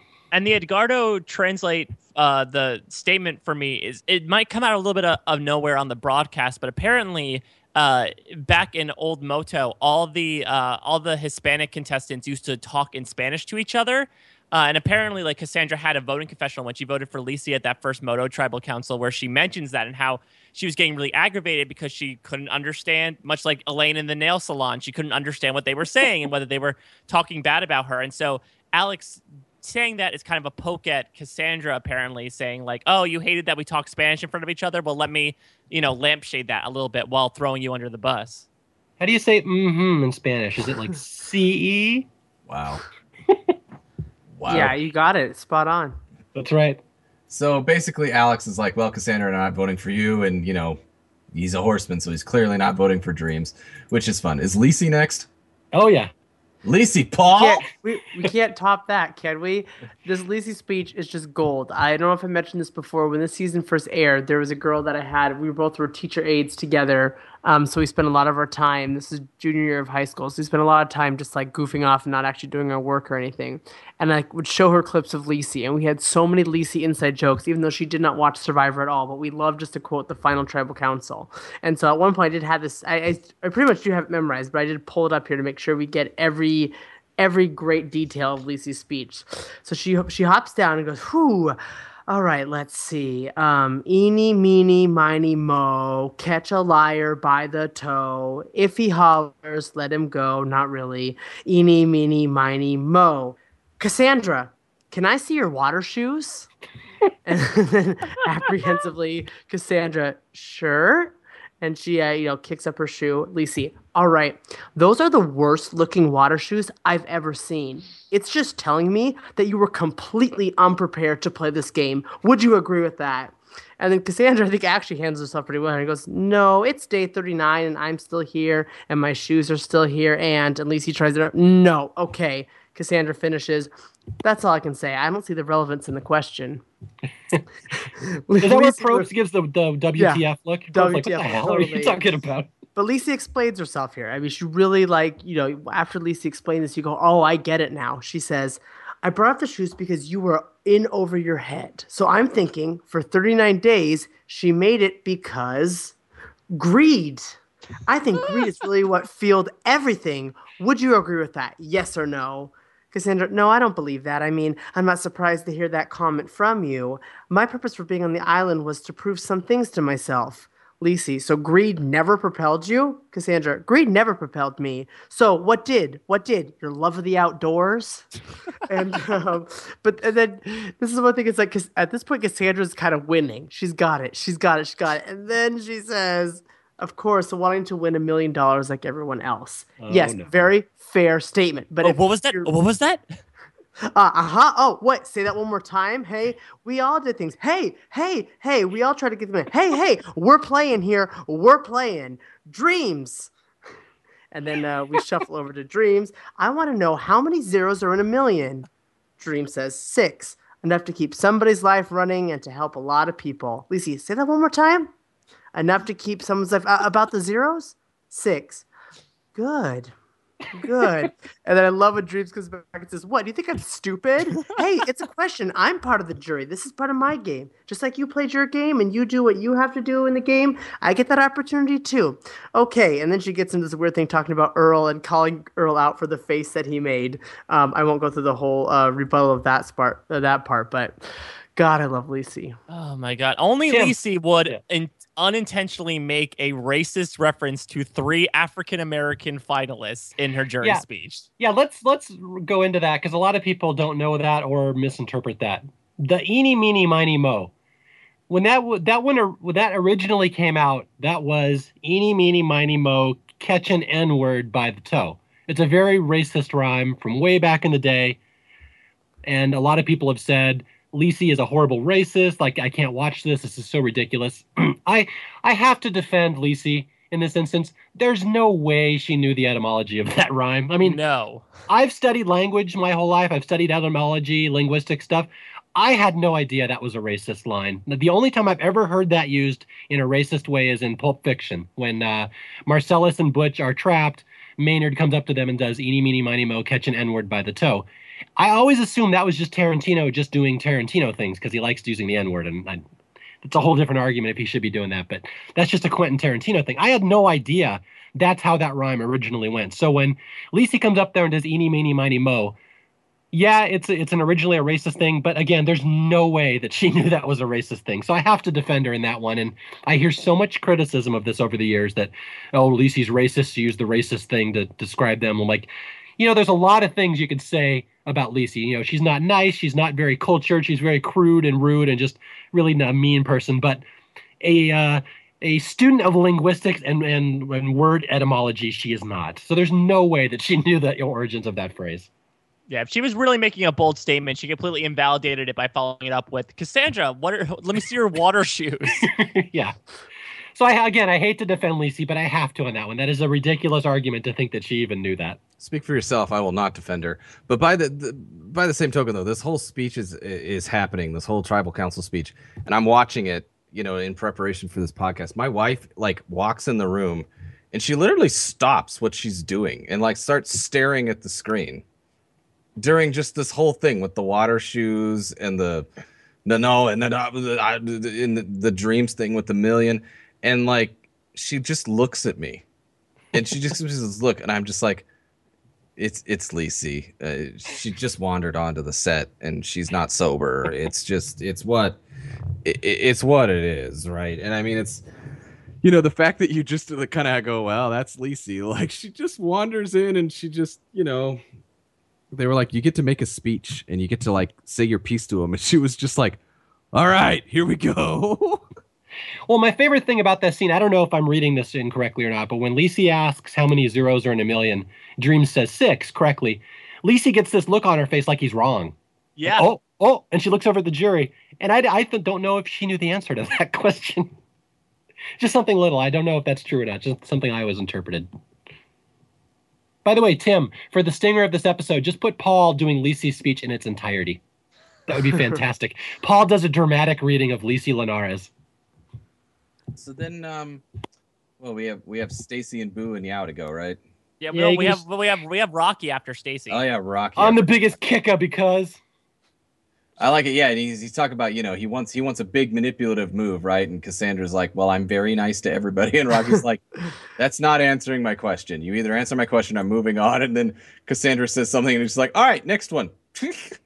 I love yeah. Only Rocky could bully people through his questions on a survivor jury. yeah, my question to you is why does Anthony suck so much? If you answer wrong, I'm gonna hit you in the face with a burning stick. All right, let's get to Yau. Yau's the only interesting real yeah, question Sta- here. Stacy Yeah, and though, Boo. though, though, though Boo does play the the Christian card a lot here. I think I heard the word Christian more times in five minutes than I did through the entirety of Well, Survivor South yeah, 'cause Pacific. Boo just basically goes to dreamz. Like Boo is is hung up on dreamz and the Yau-Man thing because Boo basically makes the argument that we're all thinking here. He's like Boo just basically says, "I'd like to start off by saying that Yau-Man was the best, and Dreamz you really screwed him, and I want to know why." You know, so Boo really is sort of attacking Dreamz on the truck gate.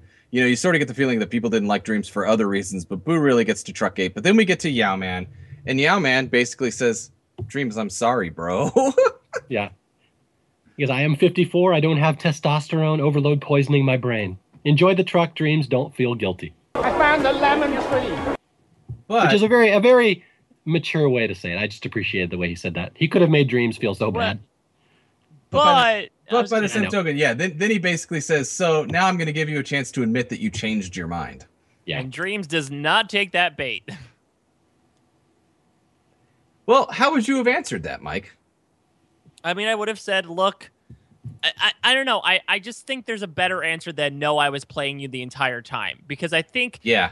I think the impression that pe- a lot of people had from Dreamz is that he's clueless and that he's a huge wild card. And I think Dreamz saying this is just promoting that stereotype more and more that he just even when he was given direct power into the game he was still delusional about it. And he still abused that power to make it believe like he was the one in charge when really he was just making a decision on the fly. So i feel like if you're trying to explain your game decisions ironically by explaining it was a game decision you undo the fact that it was a game decision in the first place.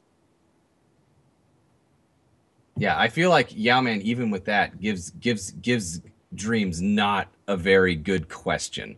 And I, I'm not saying that he was trying to, like he was trying to give Dreamz a softball, but he's basically like, Dreamz, I'm sorry, enjoy the truck. Now I'm going to give you an impossible thing because I think you're right. I think if Dreamz basically says, yeah, you know, I, I changed it on the fly. I'm sorry. Then everyone's like, well, see, Dreamz, he's just one of those guys that changes it on the fly.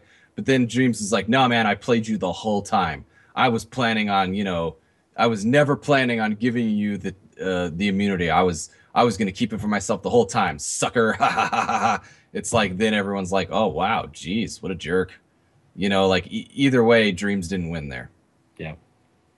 Or I mean, and, and Earl gives a perfectly great answer here, where Yau says, "Earl, why did you vote for me?" And Earl says, "You would have won if you made it to the end." And it's not an untrue statement, albeit it's a little cutthroat. Dreamz could have made a very similar positioning. He could have said, "Like, look, I realized the more I thought about it that you made this you made this offer for a reason, and that you were a big threat to win in the end, and I knew." I had a better shot of a million dollars than having a guaranteed car, but not winning a million dollars at the same time. You know, I feel like there are several different angles you could have you could have just pulled what we're going to see next season with Todd and Jean-Robert and say you were too big of a threat and try to fluff him up in that regard. Yeah. w- What's interesting is something that Yau says about uh about Dreamz during the reunion show. That Yau is, you know, Yau says, you know, Dreamz isn't stupid. He's got flashes of genius, but he has very undisciplined thinking. It's just he can't focus his arguments. He can't focus what he's trying to say. But there's flashes of genius in there, and that's that's a very profound thing for a college professor to say because that's what higher education is about is disciplining your thinking disciplining your thoughts just focusing being able to do that. So right there i mean that's the difference between dreamz and, and earl. Earl has the you know a higher education. He's had all this schooling. He knows how to focus his arguments and discipline his thoughts. And dreamz of course is just all over the place. And uh, uh, yeah exactly. Dreamz could have made the exact same argument that earl did. Just earl just is better with his words. All right we get to the final here Yeah, and Yeah, we get to so- the final, so we get to voting, and we don't see anyone holding up their card because it's all for Earl. Yeah, yeah, and It's Earl all- is Ear- Earl is even not surprised at this at all. When he wins, he's very he's even wearing like a casual like short sleeve button down shirt. He just kind of stands up and says yay his hands go up and in very calm earl fashion he saunters into the audience very much the opposite of chris daugherty's fuck yeah fist pump and run into the audience uh, which again is, is earl but earl was also he admits in the reunion as soon as dreamz didn't give up immunity he basically saw dollar signs at that Yeah. point And again, I can't overlook the fact that when we cut to the live reunion show, the first thing you see is an I love Mookie sign out in the audience. Because that was the overwhelming fan opinion at the time. Mookie, the big fan favorite. All right, yeah, so we get to the reunion show. Earl wins, the first unanimous winner in show's history. Yeah, It's a big deal, but again, as we've said, there's so much more to a season than the winner. It's it, it's fantastic that Earl won. I think it was great that he won, but really, this was Yau-Man's season. He was the star.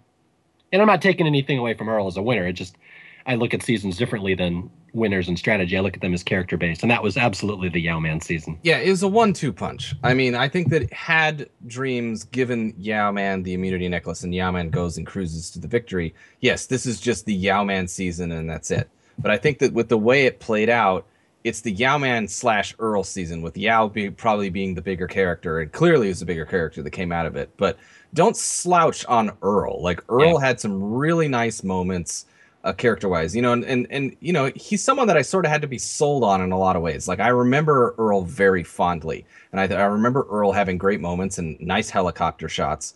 And you know, it, when people talk about great winners, I always mention Earl. You know, and not just for 9-0, but just for the fact that Earl, you know, had, knew enough that was going around. He limited his mistakes, and you know, he just seemed to get along with everyone and sort of have his finger on the pulse as to what was going on. And to me, that's you know a lot of great cores on how to do well in Survivor, and Earl does them very, very well. But by the same token, you know, going back and watching the season, there's a lot of sneaky fun moments with Earl. Like Earl's Yeah. got some really good moments in there, and so I feel like when Earl's like, "Ah, Earl's just a player," and blah blah, it's like, eh, not, you know, Yeah. Earl, Earl's got some good moments. And again, he had never seen the show before. That's what I love about it.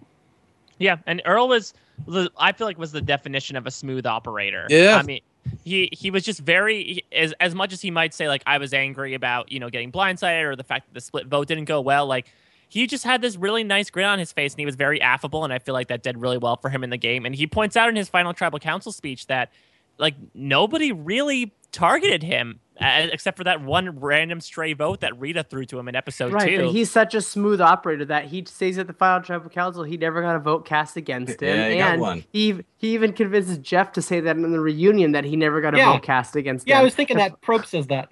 If Yeah, I would have exactly. been Earl's Rita, I would have. Earl's if I was good. Rita, I would have stood up and shouted, "I voted for him." Earl convinced the guy who reads the vote that he didn't read a vote that was against Earl. So Earl is just that. He's a good. Jedi. Yeah, he's a Jedi. All right, there's a great moment in the reunion show I got to talk about here, just just because I'm the funny 115 guy. There's a, a they show a clip of all the uh, all the dreamz moments where dreamz lies to somebody or goes back on his deal, uh, goes back on his promise, and then they cut back to the live show, and all the audience is booing dreamz. They're boo, and right in the front of the of the the survivors is boo, and he holds up his hand like everybody in the audience is cheering him, and it's just one of these funny little moments you have to kind of see to appreciate that they're all going boo and boo's standing up and like yes, thank you. It's just just a cute little moment. Just watch for that if you watch the reunion show.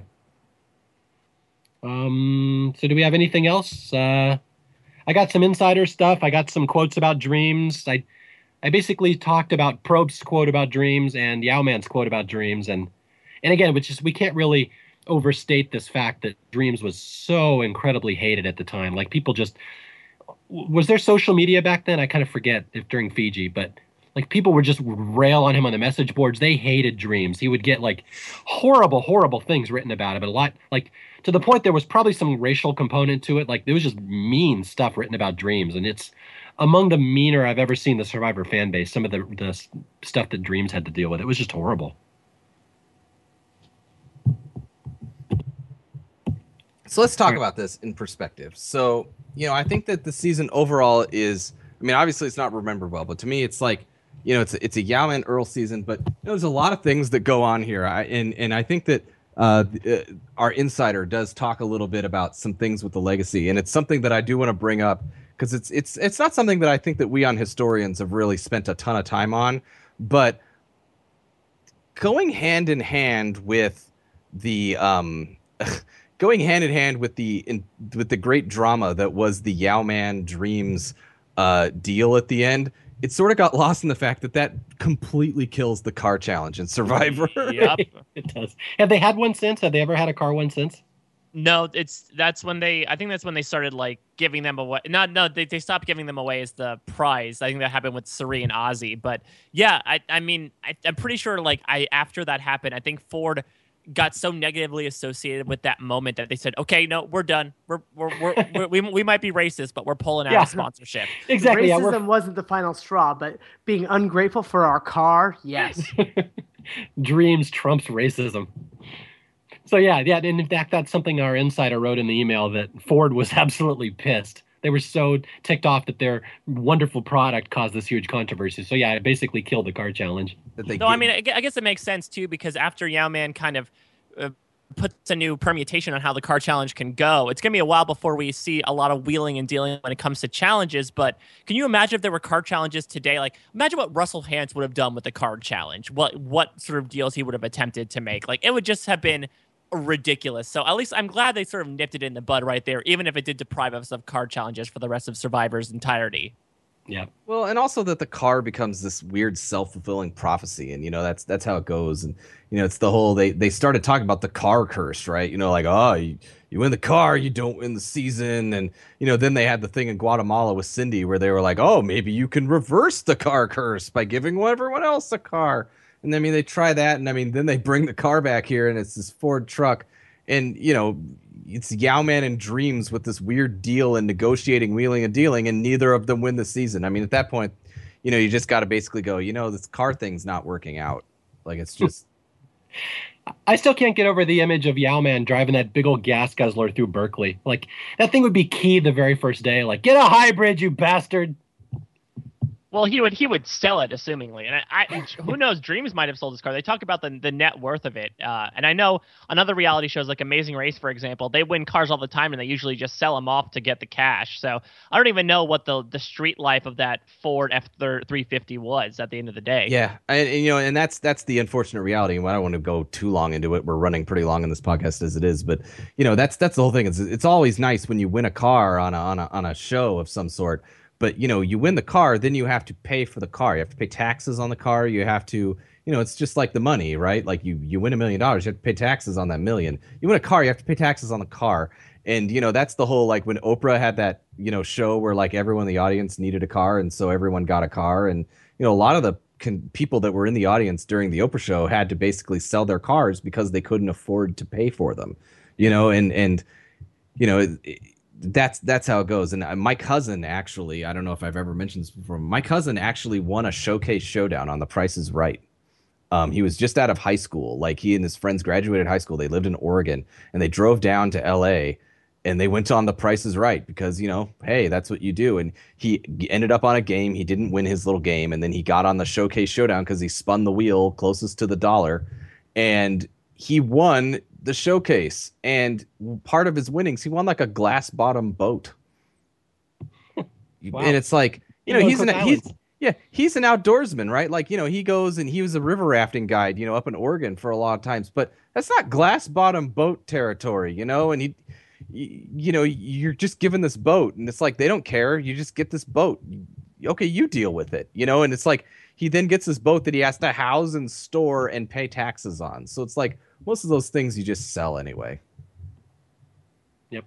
This week on First World Problems podcast. right exactly I, but, but getting back to the to the Survivor Fiji discussion, so I mean, I would say this is one of those weird seasons where it vastly improves on a rewatch. Yeah. Um, I, I still think, I mean, it's definitely out of my bottom five right now. I'd say probably out of my bottom 10 as well. Uh, I- think there are definitely some sticking points. Mario, you, you disagree, but I'm not a fan of the have, have not twist. I feel like there are a lot of red shirts that go in the first five episodes. Those first five episodes and like the, the Mookie and Alex boots are not really great episodes, but that middle stretch from episodes like six to 10 and these last two episodes are just really, really great television. And they really harken back to like a, an earlier time in Survivor where it was strangers figuring out how to deal with each other and play this game, which again, 14 seasons in was still considered old school. So I definitely enjoyed going back to watch this and especially comparing it to the reception at the time, which was this season was pretty much universally panned as soon as it ended, uh, especially this, this car deal left a bitter taste in nearly everyone's mouths. In everyone's popularity polls, it was always right near the bottom. And we are coming upon probably the first, I'd call, renaissance of Survivor, of the one two punch of China and Micronesia, which were two really, really popular seasons from various points of view that will sort of reinvigorate the season creatively. Yeah, just it's the one thing that you see is very consistent over the years with survivors that survivor fans cannot handle when the fan favorite comes really close to the end and gets it taken away from them. And you see that with Marquesas, you see that with this, with Yau-Man. It's just people just get incensed when that happens. And so Fiji, it just never never recovered from that. And again, I'll, I'll read our insider email in a second. They talk about that as well. That Probst doesn't like that as well because they came this close to having a Yau-Man win. It got taken away, and just the fan base revolted about it. And they already didn't like the season before that, so an unpopular ending like that just was a you know a death blow to this season. So yeah, Yeah, and- it's and- unfortunate. And if you had an argument for why the final three works with Cook Islands, it was immediately invalidated by this season. You say, hey, uh, if you wanted to undo your argument of, oh, the fan favorite always gets eliminated in third place, well, guess what? Now, sometimes the fan favorite will get eliminated in fourth place. There is no guarantee that the popular person will make it to the end. That's just sort of the way the game works. So they had a one season respite, but pretty much, unless it's a surprise, the final three is kind of a dud from here on out. Yeah. See, my argument is this season is more like the Empire Strikes Back. You know, and again, we're just taking Earl out of the equation altogether. I'm just saying, if you look at this as the Yau-Man season, sometimes the good guy doesn't win. Sometimes it just they they lose at the end and the bad guys win, and it's like, haha. And like sometimes that's a better product. The good guy always doesn't have to win in the end. So that's how I look at Fiji. I think it's just too simplistic to say that Yau-Man had to win for this to be a good season. I'd like I think it works perfectly well the other way too, just in a different way. Do you want me to read my insider stuff here? Do what you need to do, man. All right, I'll do it. All right. Thanks, Jan. All right. so uh so here's our insider email. I don't have as much stuff on this just because this wasn't as controversial a season, but uh there is some good stuff. Uh basically it says, you know, Jeff Probst was really excited about the beginning of Fiji because he thought he had a good cast. But everyone in production was really devastated when Melissa McNulty quit. Basically, they had cast only two young white hot girls, and one quit before the game started, and then Jessica was out first. And if you know anything about Jeff Probst, that's horrible. That's he loves the young, cute girls. He loves the big alpha males. That was just a huge death blow. He didn't like that. and then it says, uh, Jeff Probst really enjoyed filming very enjoyed filming Fiji very much, and he had new life in him because of Cook Islands. And the cast really is very good. That said, it wasn't the same adrenaline rush that Cook Islands was for him, so it was a slight letdown. And then, for the record, this was never going to be a race war season. When casting for Cook Islands, they had encountered a lot more diversity, and they saved many of the recruits from last season for this season. For instance, the casting associate first found Erica in Louisiana while casting for Cook Islands. She didn't make the cut last season, but they saved her for this time. And here's the the more big picture stuff. Anyway, Jeff largely enjoyed Fiji, which turned out to be well cast. His problem, as usual, was with the boot order. As you can imagine, Cassandra isn't his type of player, and she went to the end. And also, Jeff was very disappointed with how the Dreamz and Yau-Man thing played out. Had Dreamz fulfilled his end of the bargain, you'd have a very popular player win the game, Yau-Man, and the homeless kid goes out in a heroic blaze of glory.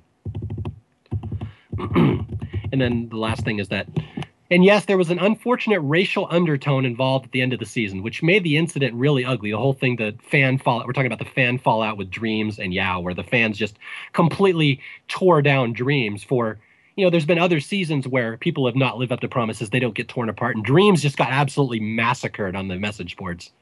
And uh, our insider thing, thing says, I know that it took Jeff and CBS by surprise just how ugly people got about Dreamz carjacking Yau, and that's how people would describe it, carjacking. Again, the black guy took the car from the Asian guy, the carjack. That's exactly how people would phrase it.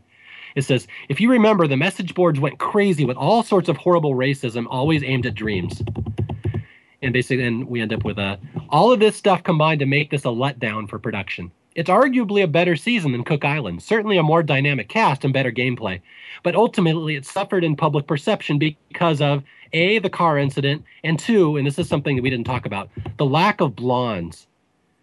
Jeff says Fiji is his least favorite season, but I don't believe him. I think it suffers the same way that Vanuatu Vanuatu does in his eyes. A good season that somehow and for some reason America didn't like. So it's not Jeff's least favorite season, but it may be his biggest disappointment. And here's he says the legacy. The legacy is that we see a sudden shift after the season back to more applicants than recruits. And one thing you'll notice very strongly after the season is more blondes in every season. I mean, Tocantins is all blondes, and there's less diversity. And that's for some reason that's like a big sticking point. They didn't have blondes in this season; they needed more blondes. and then the last season is uh, the last thing is ultimately the car controversy destroyed this season in the eyes of the American public, which is unfortunate because Fiji really is very good. And also, Ford was pissed. That was the last time they worked with Survivor, essentially ending the car reward for good. So Fiji killed the car prize.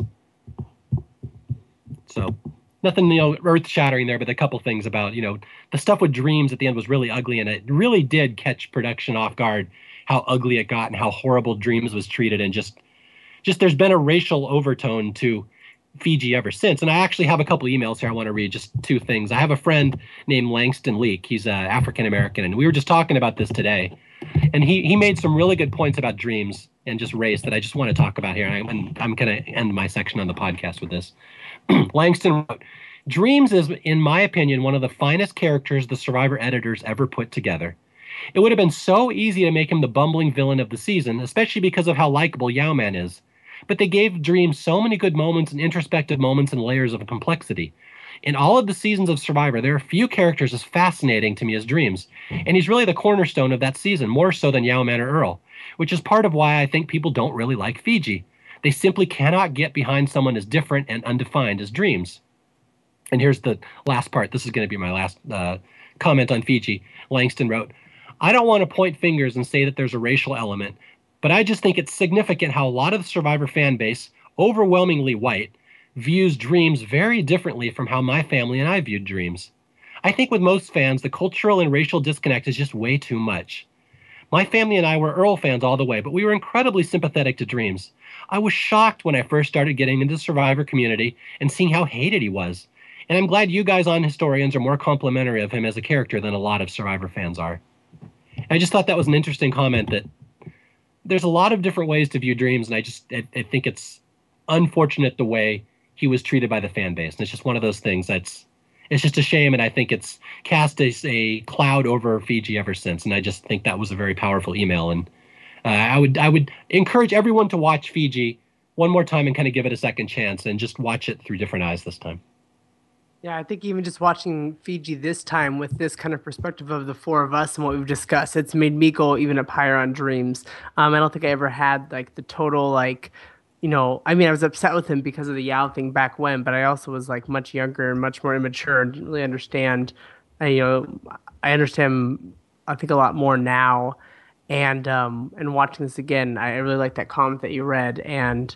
I, I, think that's a good challenge to make everyone, you know, watch the season with a little bit more attention, a little bit more love for dreamz. Yeah, I mean, I, I think that the crux of that email as well. When we say that the season is the the Earl and Yau-Man show, I, I I mean exactly that. It's the Earl and Yau-Man show, but Dreamz is the pulse because the game goes through Dreamz. Earl wins the game, and Yau-Man is you know, our overwhelming sort of fan favorite character that comes out of it. But Dreamz drives this season because it's him that, you know, gets the. Uh, gets you know controversy going sort of in those early uh, episodes it's him that you know the sort of betrays the horseman goes with the syndicate like and then the the Yau-Man stuff at the end like everything goes through dreamz and so because of that, I think that attention is paid to him in the edit, and he's one of those characters that we talk about where, and like it says, he's not a villain. He's not. A, he's complex. There's a lot of layers around him. He's a one in a million character in Survivor uh, because they craft him well, you know, and and he himself has many layers. It's not just oh well, the you know he's just this you know single forward thinking person and you know the edit made him look some way. Like he is a complex individual. He had a lot of things going on during that season and we were there with him the entire way and i'm really glad that they showed it. Yeah and, and all that all, i was gonna say all that being said he didn't deserve to win. I mean he still no. there were legitimate reasons oh god no. He, not at all. he turned on alliances you know? Like you can't do that. The thing about the insider email is that i'm a little disappointed that after we've had two seasons of very diverse casting uh, and you know the big characters of both of these, both this season and Cook Islands, being minorities. We are, as the email said, going back now to this sort of whitewashed cast. You know, we'll, we'll get it. We'll get a couple, a few minorities in China, but we're pretty much going to go back to the formula. Which, again, you know, it it kind of sucks. Yes, the the Cook Islands twist lost a lot of sponsors and a lot stayed, which is sort of questionable to begin with. But uh, you know, it was nice to see that issue kind of being addressed and at least them tr- being proactive about it. And now they're sort of saying, well, we're going to wipe the slate clean, uh, metaphorically speaking, and let's let's go back to the way we normally do things. Actually, there was one more part on our insider email I, I skipped over, and I'm going to read that now. It, it actually talks about what you just said. It said, uh, China was a diverse season that people forget. James, Sherea, Peih-Gee, Frosty, and I'm pretty sure both Jean-Robert and Aaron were mixed race, but they also had a ton of white bread people. So yeah, you're correct. We're going to kind of move away from that again. Again, it's probably because Fiji was so unpopular. It's like, well, we need more blondes. We need more cute young white girls and more blondes, and that's just the way it is. And I, I hate to say that, you know, the season with the all African American final three was unpopular, but you know, it was. I hate to say that. But all that being said, we're on to China now, guys. Oh man, uh, this is this is this is awesome. It's super exciting, Mario. I know you've said that China is probably the only season after season 10 that you could like lump in there with the with the old school seasons running right up there along with them and i it's just such a fun all of us old school survivor purists this is the perfect season because they go back to 16 yes they have idols and they have a final three but i mean it's it's a really great cast really interesting course of events fantastic location. We get we get culturally significant things again. They're going to China. They're going to it's the first series to ever film on mainland China. Not only that, you know, for your strategy heads, we've got Todd working his stuff. For the character people, we have James and Courtney, who are both absolutely fantastic and funny as hell. And it's just, it's going to be great, a great you know, just great season to talk about. And for you Montanans out there, Paul, we finally get to talk about the one and only Amanda Kimmel and her oh, tenure on the show. That is right. Finally, yeah, we get some Montana representation. Yeah, tenure is basically how long it felt like they kept putting her on the show. Ten years. So yeah, so I'm looking forward to talking about 15 great characters and also Amanda. So I'm very much looking forward to. oh, this is gonna. this That's is gonna right. fun, Mario. It's gonna start now. This is gonna be Gene Gate version two. oh no, you've been saving up all this time. Now you're gonna unleash the Gene treatment onto Amanda. Can't That's wait. Right. Gene is the Bozeman to Amanda's Butte. Did I say this right? yeah, good job. Sorry, I'm messing with powers I can't understand. I'm so glad that you could like spin a spin a globe and like point at things. That's really good. All right. So yeah, so that's it for Fiji. Enough about that. I know if you guys have any comments or feedback, feel free to write us in survivorhistorians at gmail.com.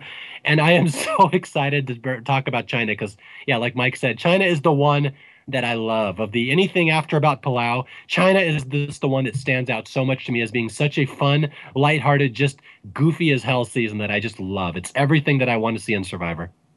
And Amanda. Yay.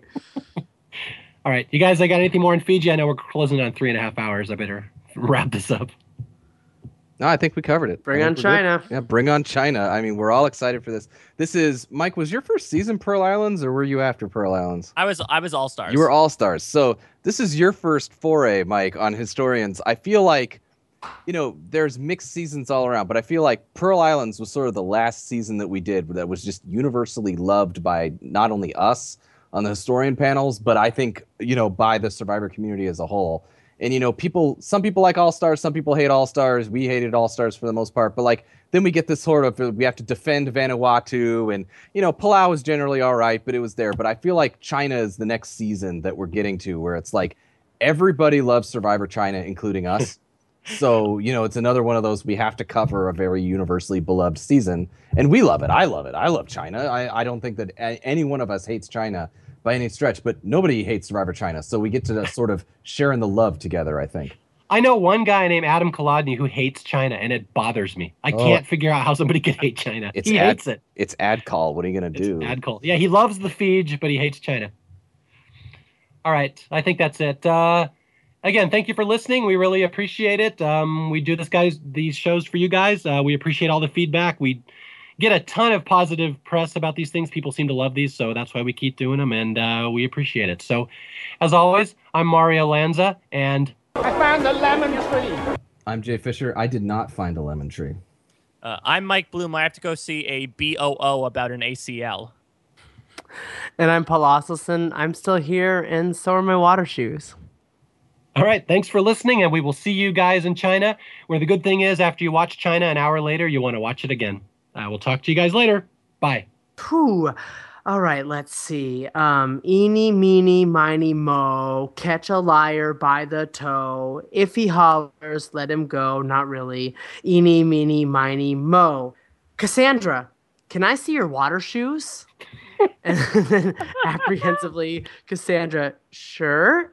And she, uh, you know, kicks up her shoe. Lisi, all right, those are the worst looking water shoes I've ever seen. It's just telling me that you were completely unprepared to play this game. Would you agree with that? And then Cassandra, I think, actually handles herself pretty well. And he goes, No, it's day 39 and I'm still here and my shoes are still here. And at least he tries it. No, okay. Cassandra finishes.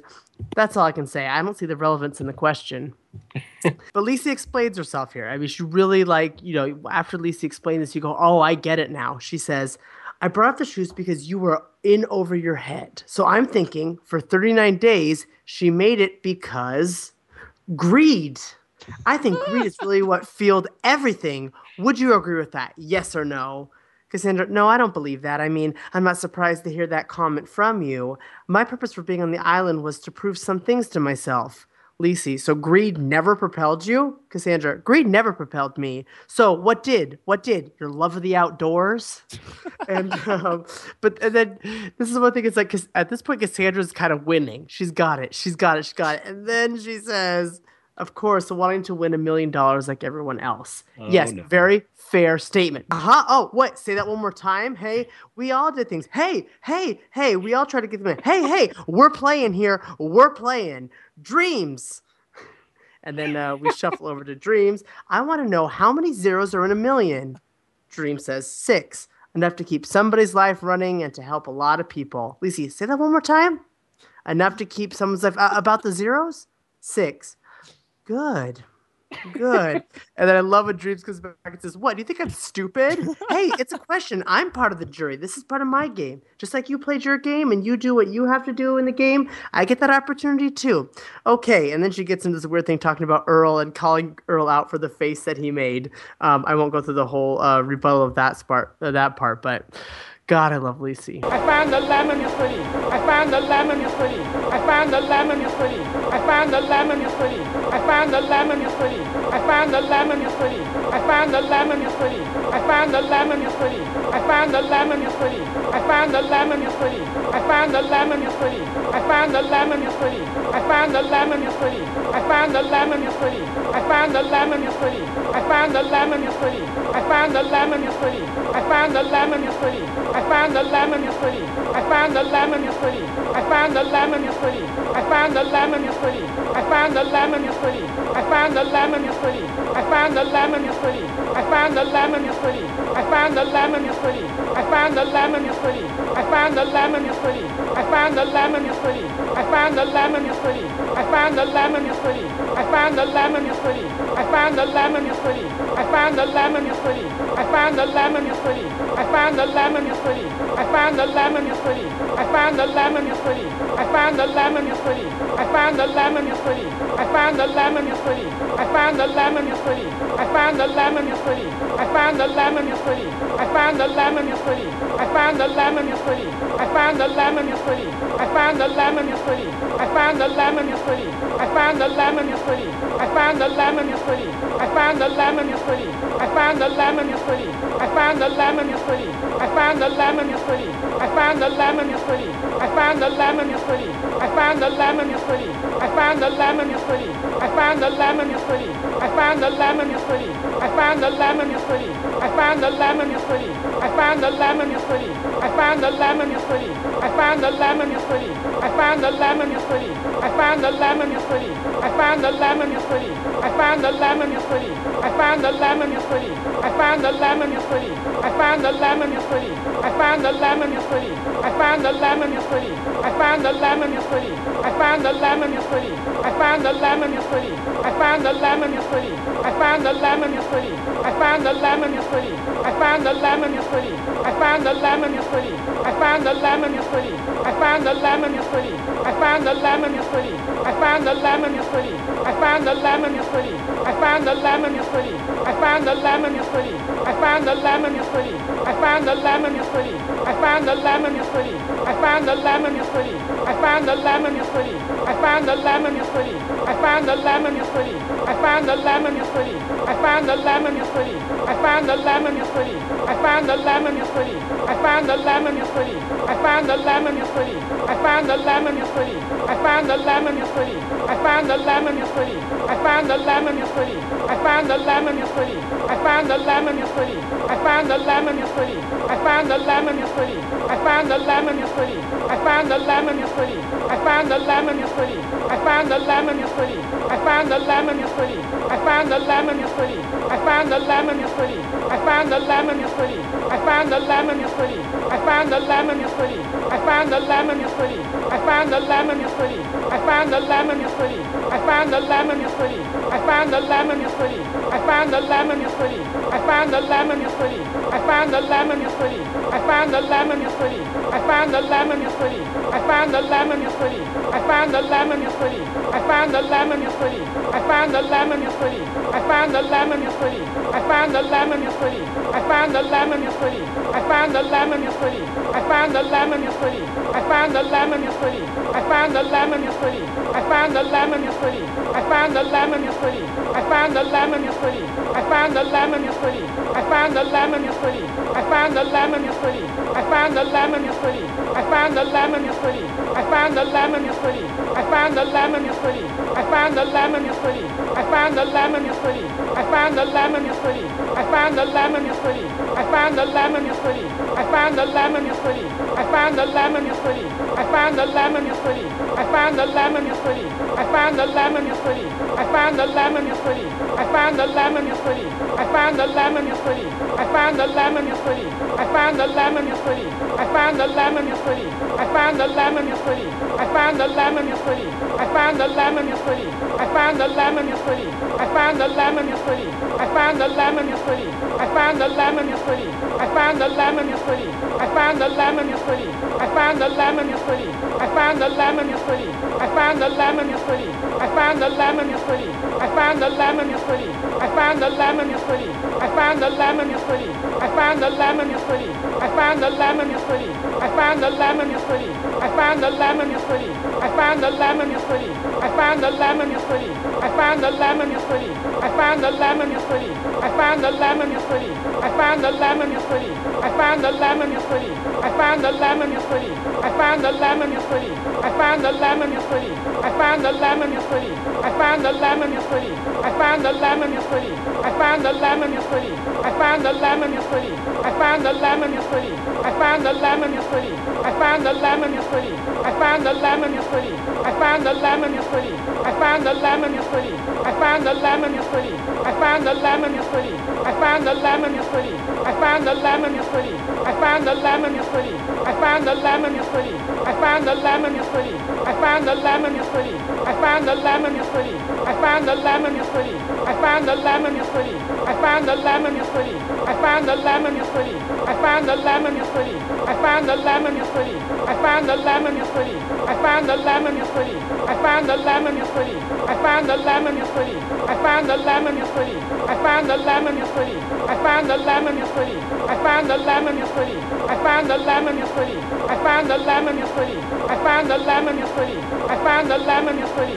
I found the lemon tree. I found the lemon tree. I found the lemon tree. I found the lemon tree. I found the lemon tree. I found the lemon tree. I found the lemon tree. I found the lemon tree. I found the lemon tree. I found the lemon tree. I found the lemon tree. I found the lemon tree. I found the lemon tree.